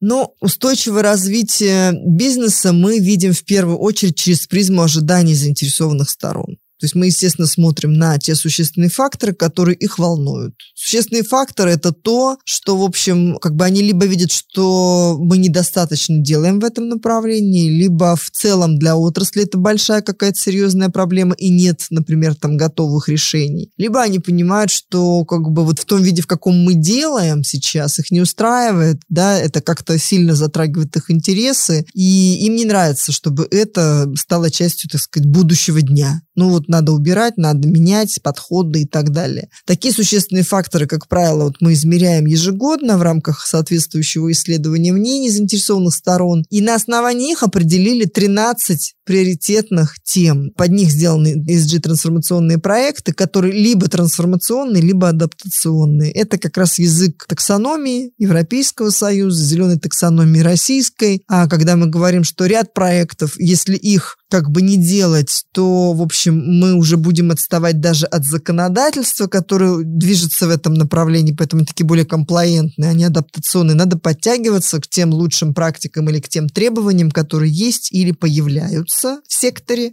и в целом, да, в э, стране, в мире. А есть трансформационные, то есть те, которые, ну, как бы, они реально монетизируемые, они прорывные, под них еще законодательства толком нет, под них еще как бы писать и писать, как вот с экономикой замкнутого цикла но делать их надо уже сейчас, чтобы не проиграть рынки сбыта сегодня и завтра. Это трансформационные. Поэтому они делятся, конечно, на три аспекта ESG. В экологической части у нас добрая половина всех этих трансформационных проектов. Это понятно, потому что производственные компании, добывающие компании находятся в самом начале цепочки поставок. У них самый большой экологический след, самая большая, так сказать, площадь это соприкосновения. Бокситов, да, это добыча бокситов, нефилинов, это, соответственно, дальше обогащение, соответственно, производства глинозема уже из глинозема электролиз алюминия, то есть по всей цепочке. Поэтому в экологической части мы смотрим на 7 аспектов снижения экологического следа при обеспечении роста бизнеса. Эффект декаплинга, напоминаю, который показывает, что можно разорвать порочную связь, так сказать, чем больше бизнес, тем больше экологический след. Мы делаем как раз э, по условиям зеленой экономики. В новой экологической политике «Русала», которая была принята как раз в 2022 году, наряду с большим количеством других документов стратегического планирования и внутренних нормативных документов, мы описываем эти семь направлений, по которым мы должны предпринять действия, чтобы этот разрыв обеспечить. Бизнес должен расти, а его влияние на окружающую среду должно падать. Сокращение выбросов загрязняющих веществ, сокращение выбросов парниковых газов, сокращение сточных загрязненных промышленных вод, да, в нашем случае это замкнутый водооборот на основных производственных процессах, сокращение генерации отходов, соответственно, замкнутый цикл и возврат отходов в производство либо в свою как бы систему производства, либо в смежные отрасли, создание неких промышленных симбиозов, плюс работа с вторичным алюминием, так сказать, наращивание его присутствия в нашей сырьевой и ресурсной базе. Это рациональное обращение с шламохранилищами или с объектами размещения тех отходов, которые утилизации не подлежат. Это рекультивация нарушенных земель. Это программы биоразнообразия, которые должны быть реализованы на всех ключевых наших активах. Ключевые активы, они все сегодня у нас 13, например, заводов из более чем 40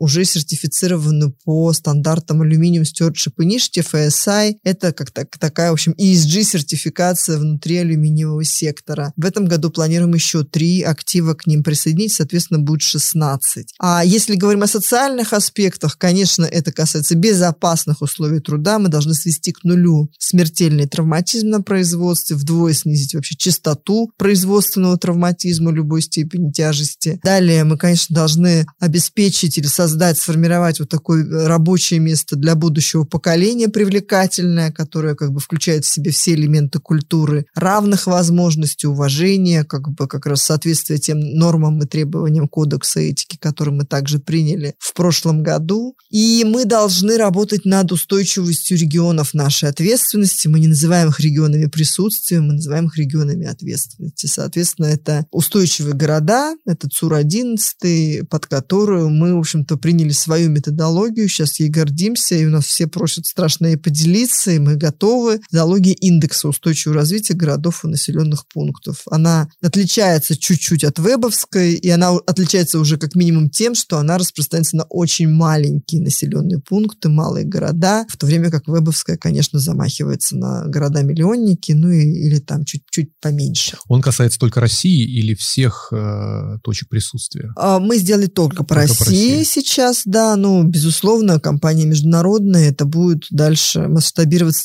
тираживаться. Вот этот год мы должны отработать по этому индексу, оценили уже сами города, теперь должны пересмотреть принципы как раз нашей стратегии социальных инвестиций, чтобы все наши социальные инвестиции максимально соответствовали тем приоритетным как бы областям, которые волнуют жителей в первую очередь, а не только то, что вот мы, мы считаем важным просто вот по факту того, что мы так считаем. Ну и в части корпоративного управления это у нас направление устойчивая система поставок. Мы сделали собственную методологию как раз оценки ESG зрелости поставщиков в прошлом году, оценили 10 крупнейших наших сырьевых категорий с точки зрения поставщиков, сделали для себя интересный вывод. А для нас это было важно, потому что именно в прошлом году мы в новых условиях начали активно закупать китайские э, сырьевые материалы у новых китайских поставщиков. И мы увидели, что китайские поставщики гораздо более дисциплинированы, открыты, и они более зеленые оказались в итоге по нашей методологии, чем российские. такие. То есть у них лучше поставлено, можно сказать, профессионально поставлено дело производства с точки зрения политик, процедур тех, которые требуются. Они очень умеют грамотно отвечать на все вопросы. И показатели реально, которые они как бы нам дают, причем понимая, что это можно все проаудировать, они лучше. Вот это был интересный вывод.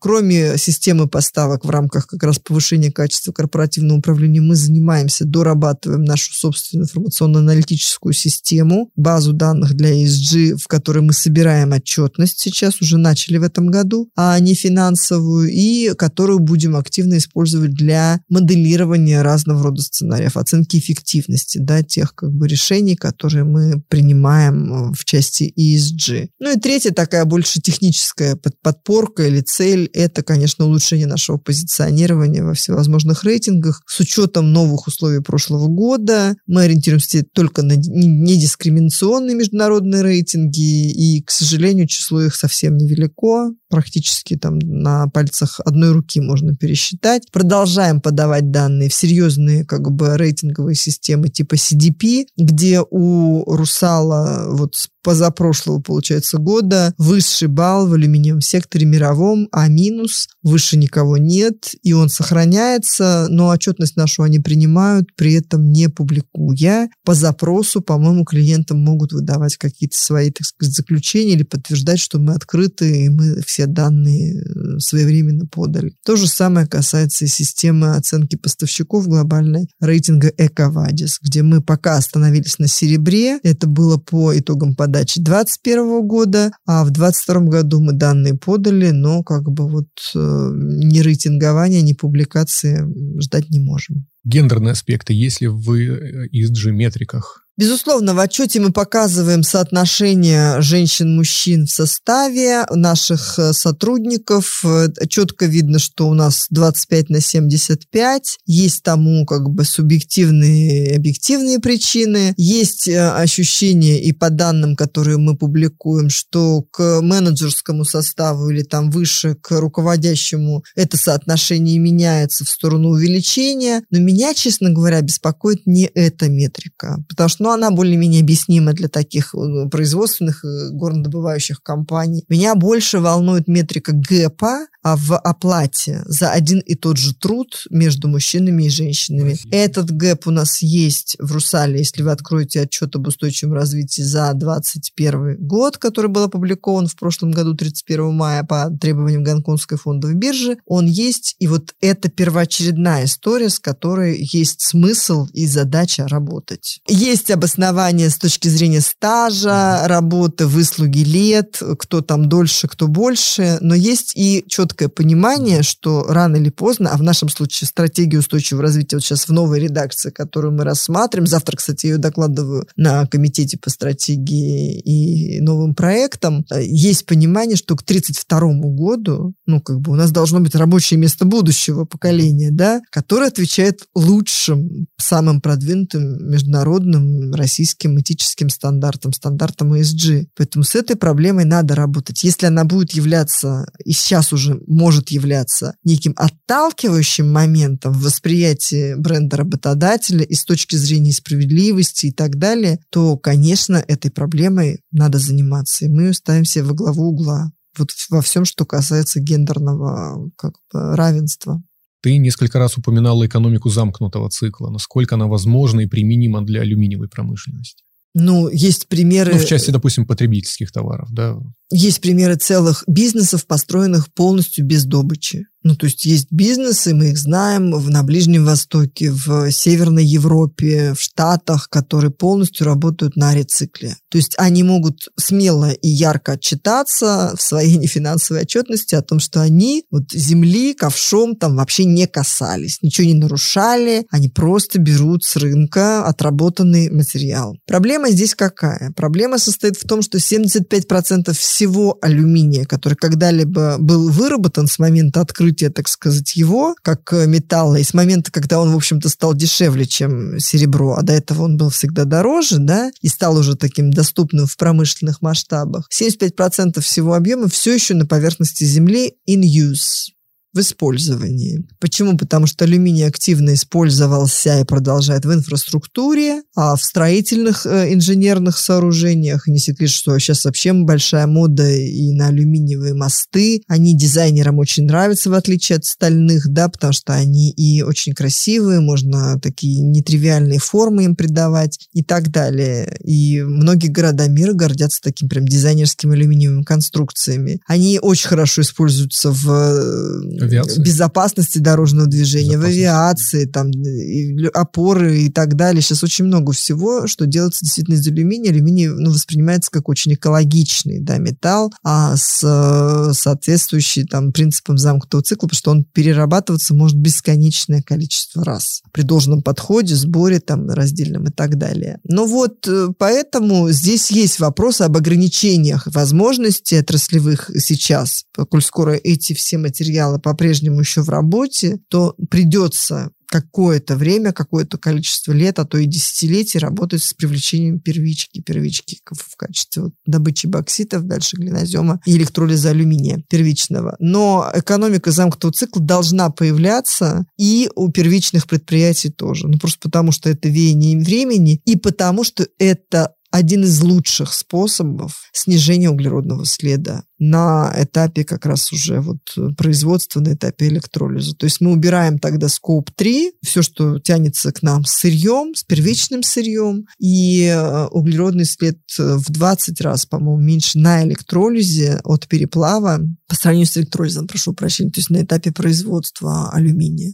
Поэтому это хороший способ сделать конечную партию, там, не знаю, сплав низкоуглеродным элементы экономики замкнутого цикла для алюминиевой промышленности это что? Это фандоматы, возвратная тара, пункты сбора? Как это Фандоматы, может быть возвратная тара, пункты сбора – это все про упаковку. И это вот прям мелочь. Мелочь. Вот совсем мелочь в общем объеме того, на что идет То алюминий. есть на потребрынке Ты абсолютно справедливо угу. упомянул авиацию, опоры для источников возобновляемой энергии, как-то вот все эти ветряки, да, с, они все как бы с использованием алюминия. Автомобили строения электромобили, которые должны быть легче, да, как бы, чтобы вот заряда хватило на, на дольше, как нам рассказывают. Поэтому вот здесь вопрос, конечно, замкнутых моделей потребления. Это смена вообще парадигмы, когда должна быть, на мой взгляд, некая подписка а, с тем производителем автомобилей, который пока сейчас почему-то отдает, если даже забирает у покупателя по трейдину, да, выкупает ее обратно или там забирает в обмен на новую модель, он все равно отдает не нам. Ну, то есть, а тому, кого он выбрал как вот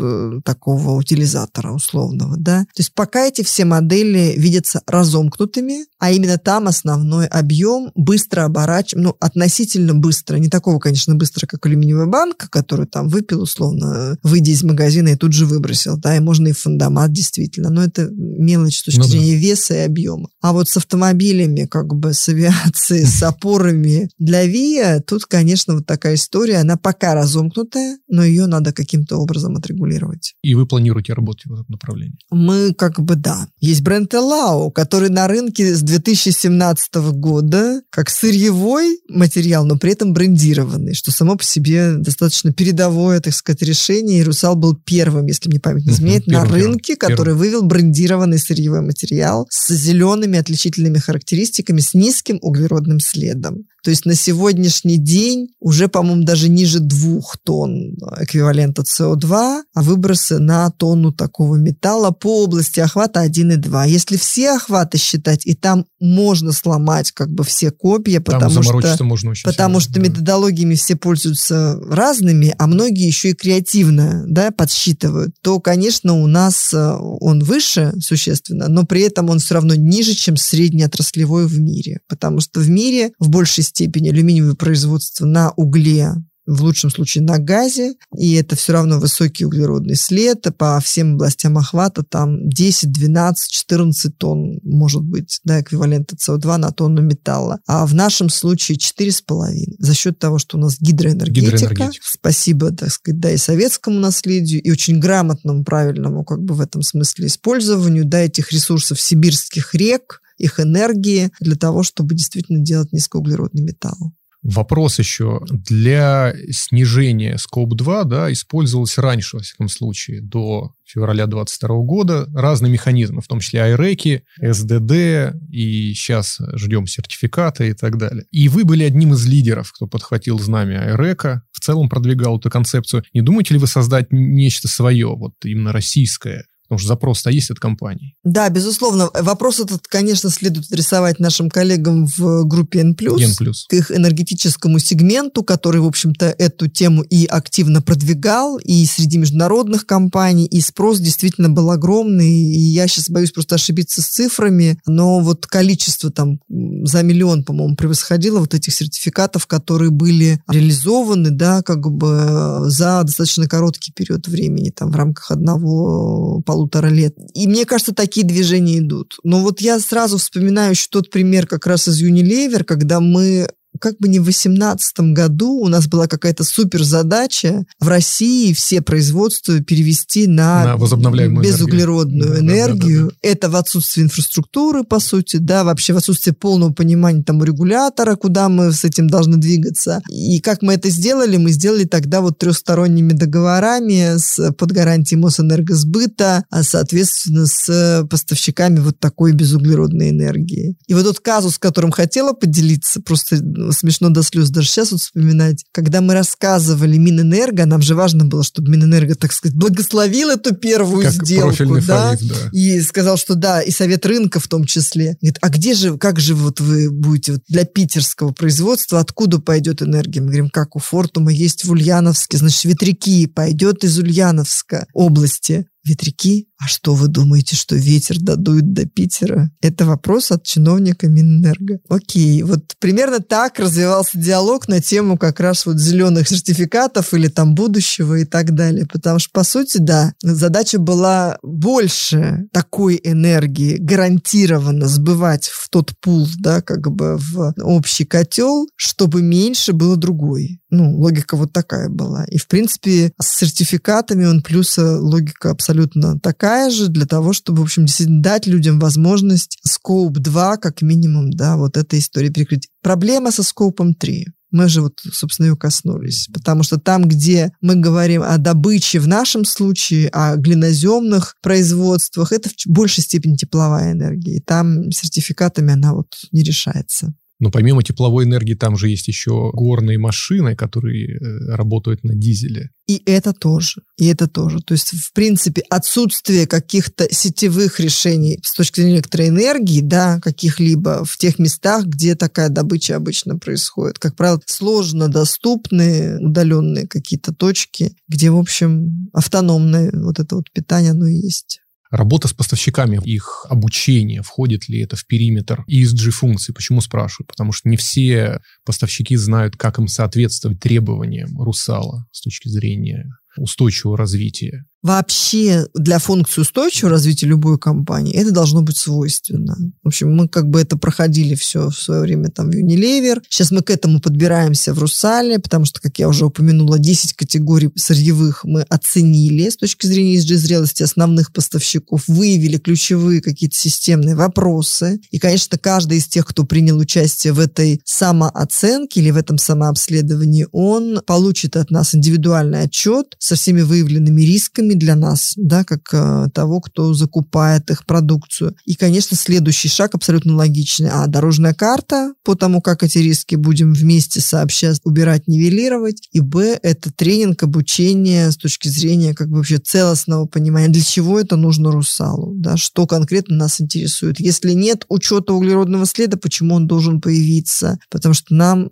важно у себя учитывать скоп 3 максимально четко, да, не размазывая его, там, не прибрасывая, не, не дай бог не наврать и так далее. И по многим другим вопросам. И это касается и воды, как бы, да, и многих других вопросов экологического следа, социального воздействия, экономического, которые влияют на устойчивое будущее в целом всей нашей системы поставок. Ты директор одной из крупнейших компаний, занимаешься очень серьезной работой. По устойчивому очень, развитию. Очень много людей у тебя в подчинении. А кто ты в обычной жизни? И есть ли устойчивое развитие у тебя в обычной жизни?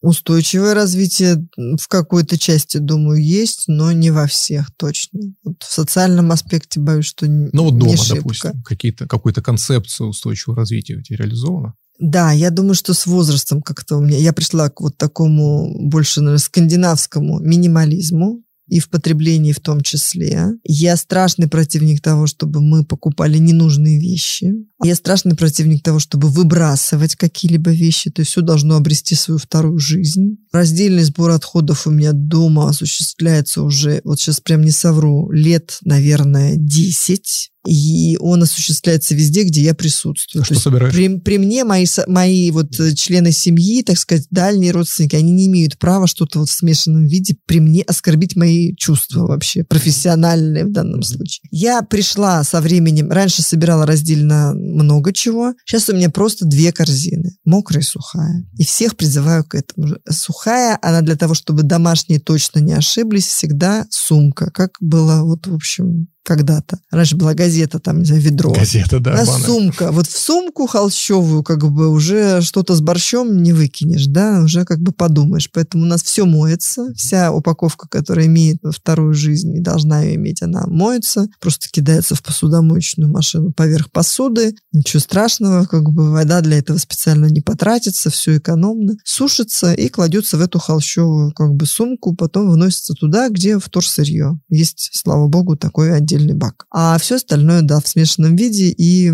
к сожалению, там оно все еще есть, но, к счастью, его все меньше и меньше. То есть как-то вот так. На даче, если это происходит, то есть отдельный компост, куда пищевка обязательно отдельно отсортировывается и уносится в компост. Вот такие принципы. Что касается здорового образа жизни, я перестала употреблять мясо и рыбу в девятнадцатом году по медицинским показаниям. Была веганом, сейчас вегетарианка, потому что при жизни моей, так сказать, в республике Коми в мой рацион вернул, вер, вернулся сыр, да, в какой-то мере, и начало проскакивать иногда сливочное масло. Потом сейчас вот я практически опять от них отказываюсь, но, в общем, это уже не радикальный какой-то запрет. Это с точки зрения здорового образа жизни, потому что это серьезно облегчило мои отношения с отечественной медициной. Я просто реже стала как бы прибегать к ее услугам существенно. И врачи в последнее время прям удивляются вот теме возраста и сопоставляя ну, я с, с результатами, сказал, с результатами медицинских цифры, я сказал, анализов. Что нет, это невозможно. Вот и ответ.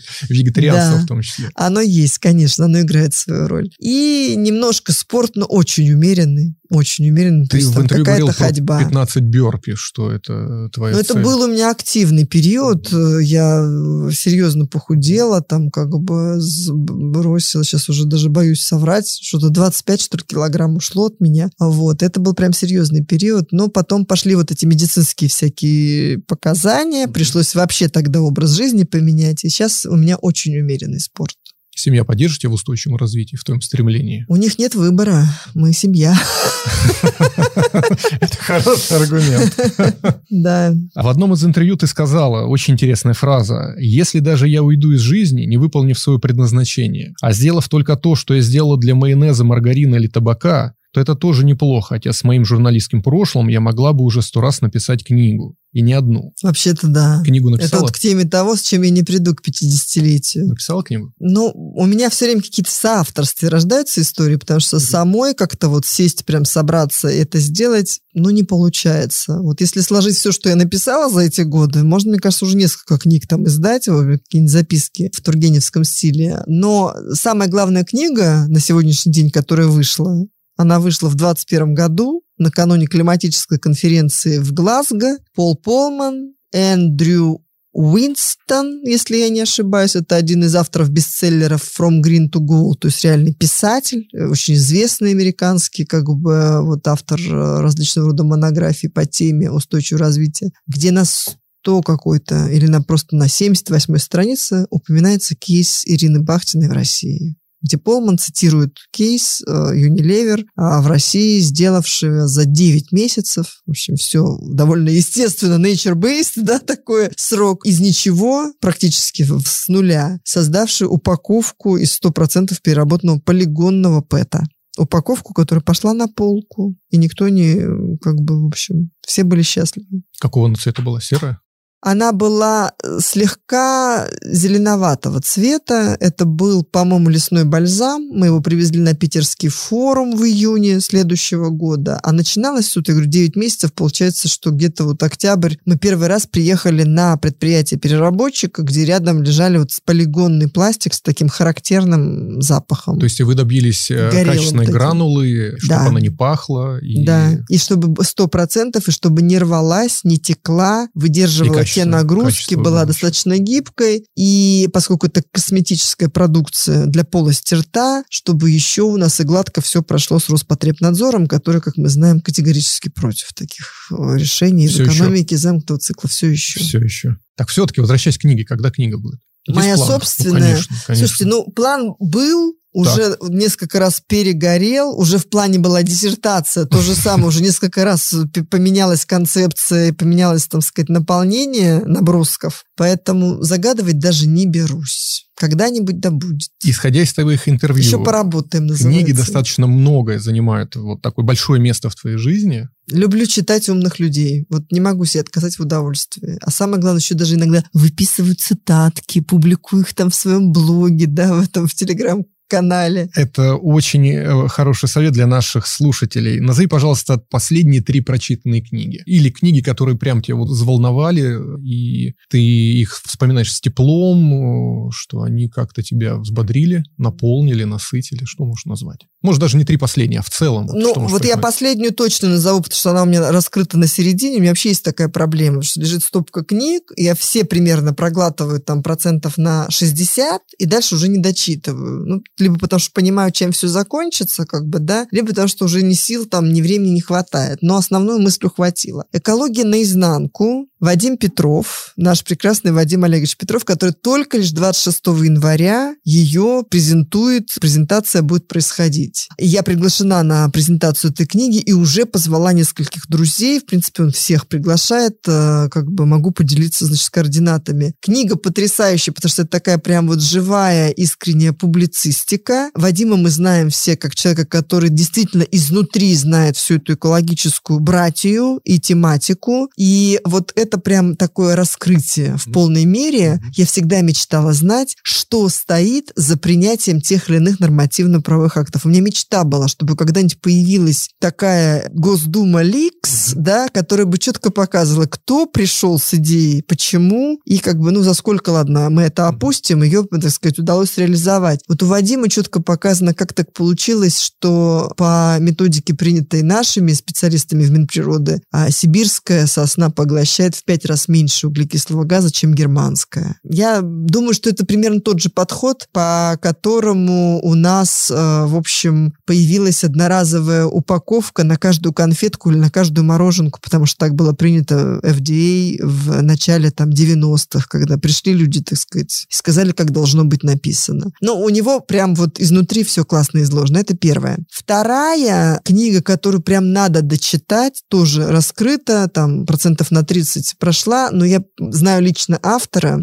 это человек, который представляет Core Round. Это круглый стол бывших SEO глобальных, крутейших корпораций. Все-таки седовласые старцы, все мужчины, все одного примерно возраста и все примерно одного цвета кожи. Догадываетесь, и какого. ты рекомендуешь эту книгу. А я просто им модерировал этот Round а, в Высшей школе менеджмента Санкт-Петербургского государственного университета у Юрия Евгеньевича Благова, который был на тот момент моим научным руководителем. Я только, только начинала приступать к своей диссертации, значит, неоконченной. И они меня, так сказать, посвятили в свое братство, потому что в какой-то момент один из них положил мне руку на плечо и так вот, глядя с сомнением и вроде бы с доверием в глаза, сказал, ну вот тебе, милочка, мол, предстоит подхватить наше дело, типа из наших слабеющих рук. Так вот, Стив Янг, автор, соратник Пола Полмана, опять же, из примерно той же когорты, нравственный капитализм, moral capitalism, который Благов с, со своей командой перевели на русский язык. Я была причастна к тому, что было обеспечено финансирование на тот момент от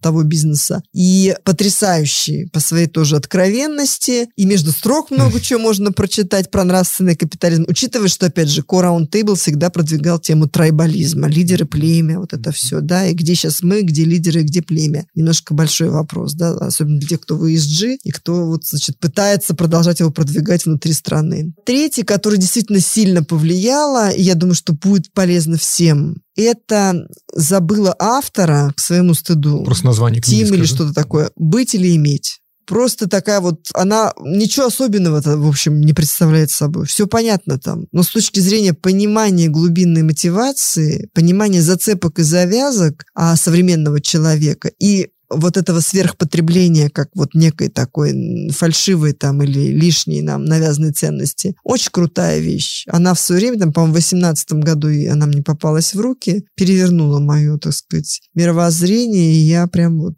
всем рекомендую настойчиво. Спасибо большое. Какой бы ты совет дала бы 20-летней себе? О, Господи, боже мой, да что ж такие за вопросы-то а каждый раз вообще а невозможно просто. А как ты хотела? Не знаю. Вообще. 20-летний, даже не помню, что это было. Ну, активная студентка международной журналистики ДВГУ, четвертый курс, скорее всего. Ты мне, про программу кажется, я же 20, 22, это какой год? Ну, хорошо, 25-летний, ну окей. Ну, вот... Как раз в этот период убили Листьева, секундочку. Ага, март 95-го года. Да. да, ну, я была еще 19 с чем-то. Ну, хорошо, 25-летний. Но вот э, того периода. Слушай, ну совет надо давать как бы с позиции того, что ты там что-то хочешь исправить. Я правильно сейчас понимаю, к чему все клонится? Суть этого вопроса. Да, не обязательно исправить, но это, знаешь, это есть такие знаменитые истории, что вот если бы я был бы там Окей, моложе, я скажу так, расслабься, они не такие умные, как кажутся. Вот я ждал этого Ну, потому что, правда, я полжизни убил на то, чтобы добиться понимания, что не все такие умные, какими хотят казаться, в общем. Да, да, да. Ну вот, значит, я вывел тебя на этот ну ответ. Отлично, спасибо большое. Спасибо. И ты еще говорила про то, что мечта у тебя завести хаски. Завела? Кого? Хаски. Говорила. Мечтает завести хаски. Это как-то очень быстро рассосалось. Эта мечта была мне продиктована, так сказать, мужем, mm. который предполагал, что, в общем, это необходимые условия нашего семейного благополучия. Да. Но мне кажется, нет, все уже. У нас прекрасная кошка, и, в общем, уже про собаку. Я почему спросил, да? потому что хаски это очень бодрая, активная порода, и хаски дома это, ну, нет, это только ближе к пенсии, когда уже на свежем mm-hmm. воздухе там где-нибь живешь, наверное, можно ну, и про хаски корги. подумать. Ближе к пенсии, что такое? Ну нет, да? ну нет, нет. Я вообще, в принципе, в, в парадигме ESG даже перед кошкой испытываю как бы сожаление за то, что мы держим ее в заперти. Но это же насилие над животными домашними ну или там не домашними. Ну это, с одной стороны, вроде бы ты ответственен, что ты ее не выкинул куда-то, с другой стороны, все равно, как бы вот, ну правда, может, я уже у меня паранойя, но она в закрытом пространстве, случись что, пожар, не дай бог. Понимаете меня? Да. Логика такая. Но она же счастлива Она, ее удерживают в рабстве силой. Подожди, подожди. но Права котов. в Мы дом- вот пока про права человека она- говорим. Она не выживет. Как насчет прав, прав, прав кошек? И то, что кошка у самой Бахтиной, мне кажется, у нее все сложилось. Да, сегодня она меня провожала на работу с таким взглядом довольным, что, в общем, вы неда- недалеки от истины. Поэтому кошки они такие. Ирин, я хотел бы себе сказать огромное спасибо за столь откровенный, интересный, разноплановый, потрясающий разговор. Ты потрясающий собеседник. Считаю, что нам повезло, что слушатель нашего подкаста услышит а, и прикоснутся к твоим советам, ими воспользуется, я уверен. А те книги, которые назвала, я сразу закажу на одном из книжных магазинов и перечитаю. Спасибо тебе большое. Спасибо огромное.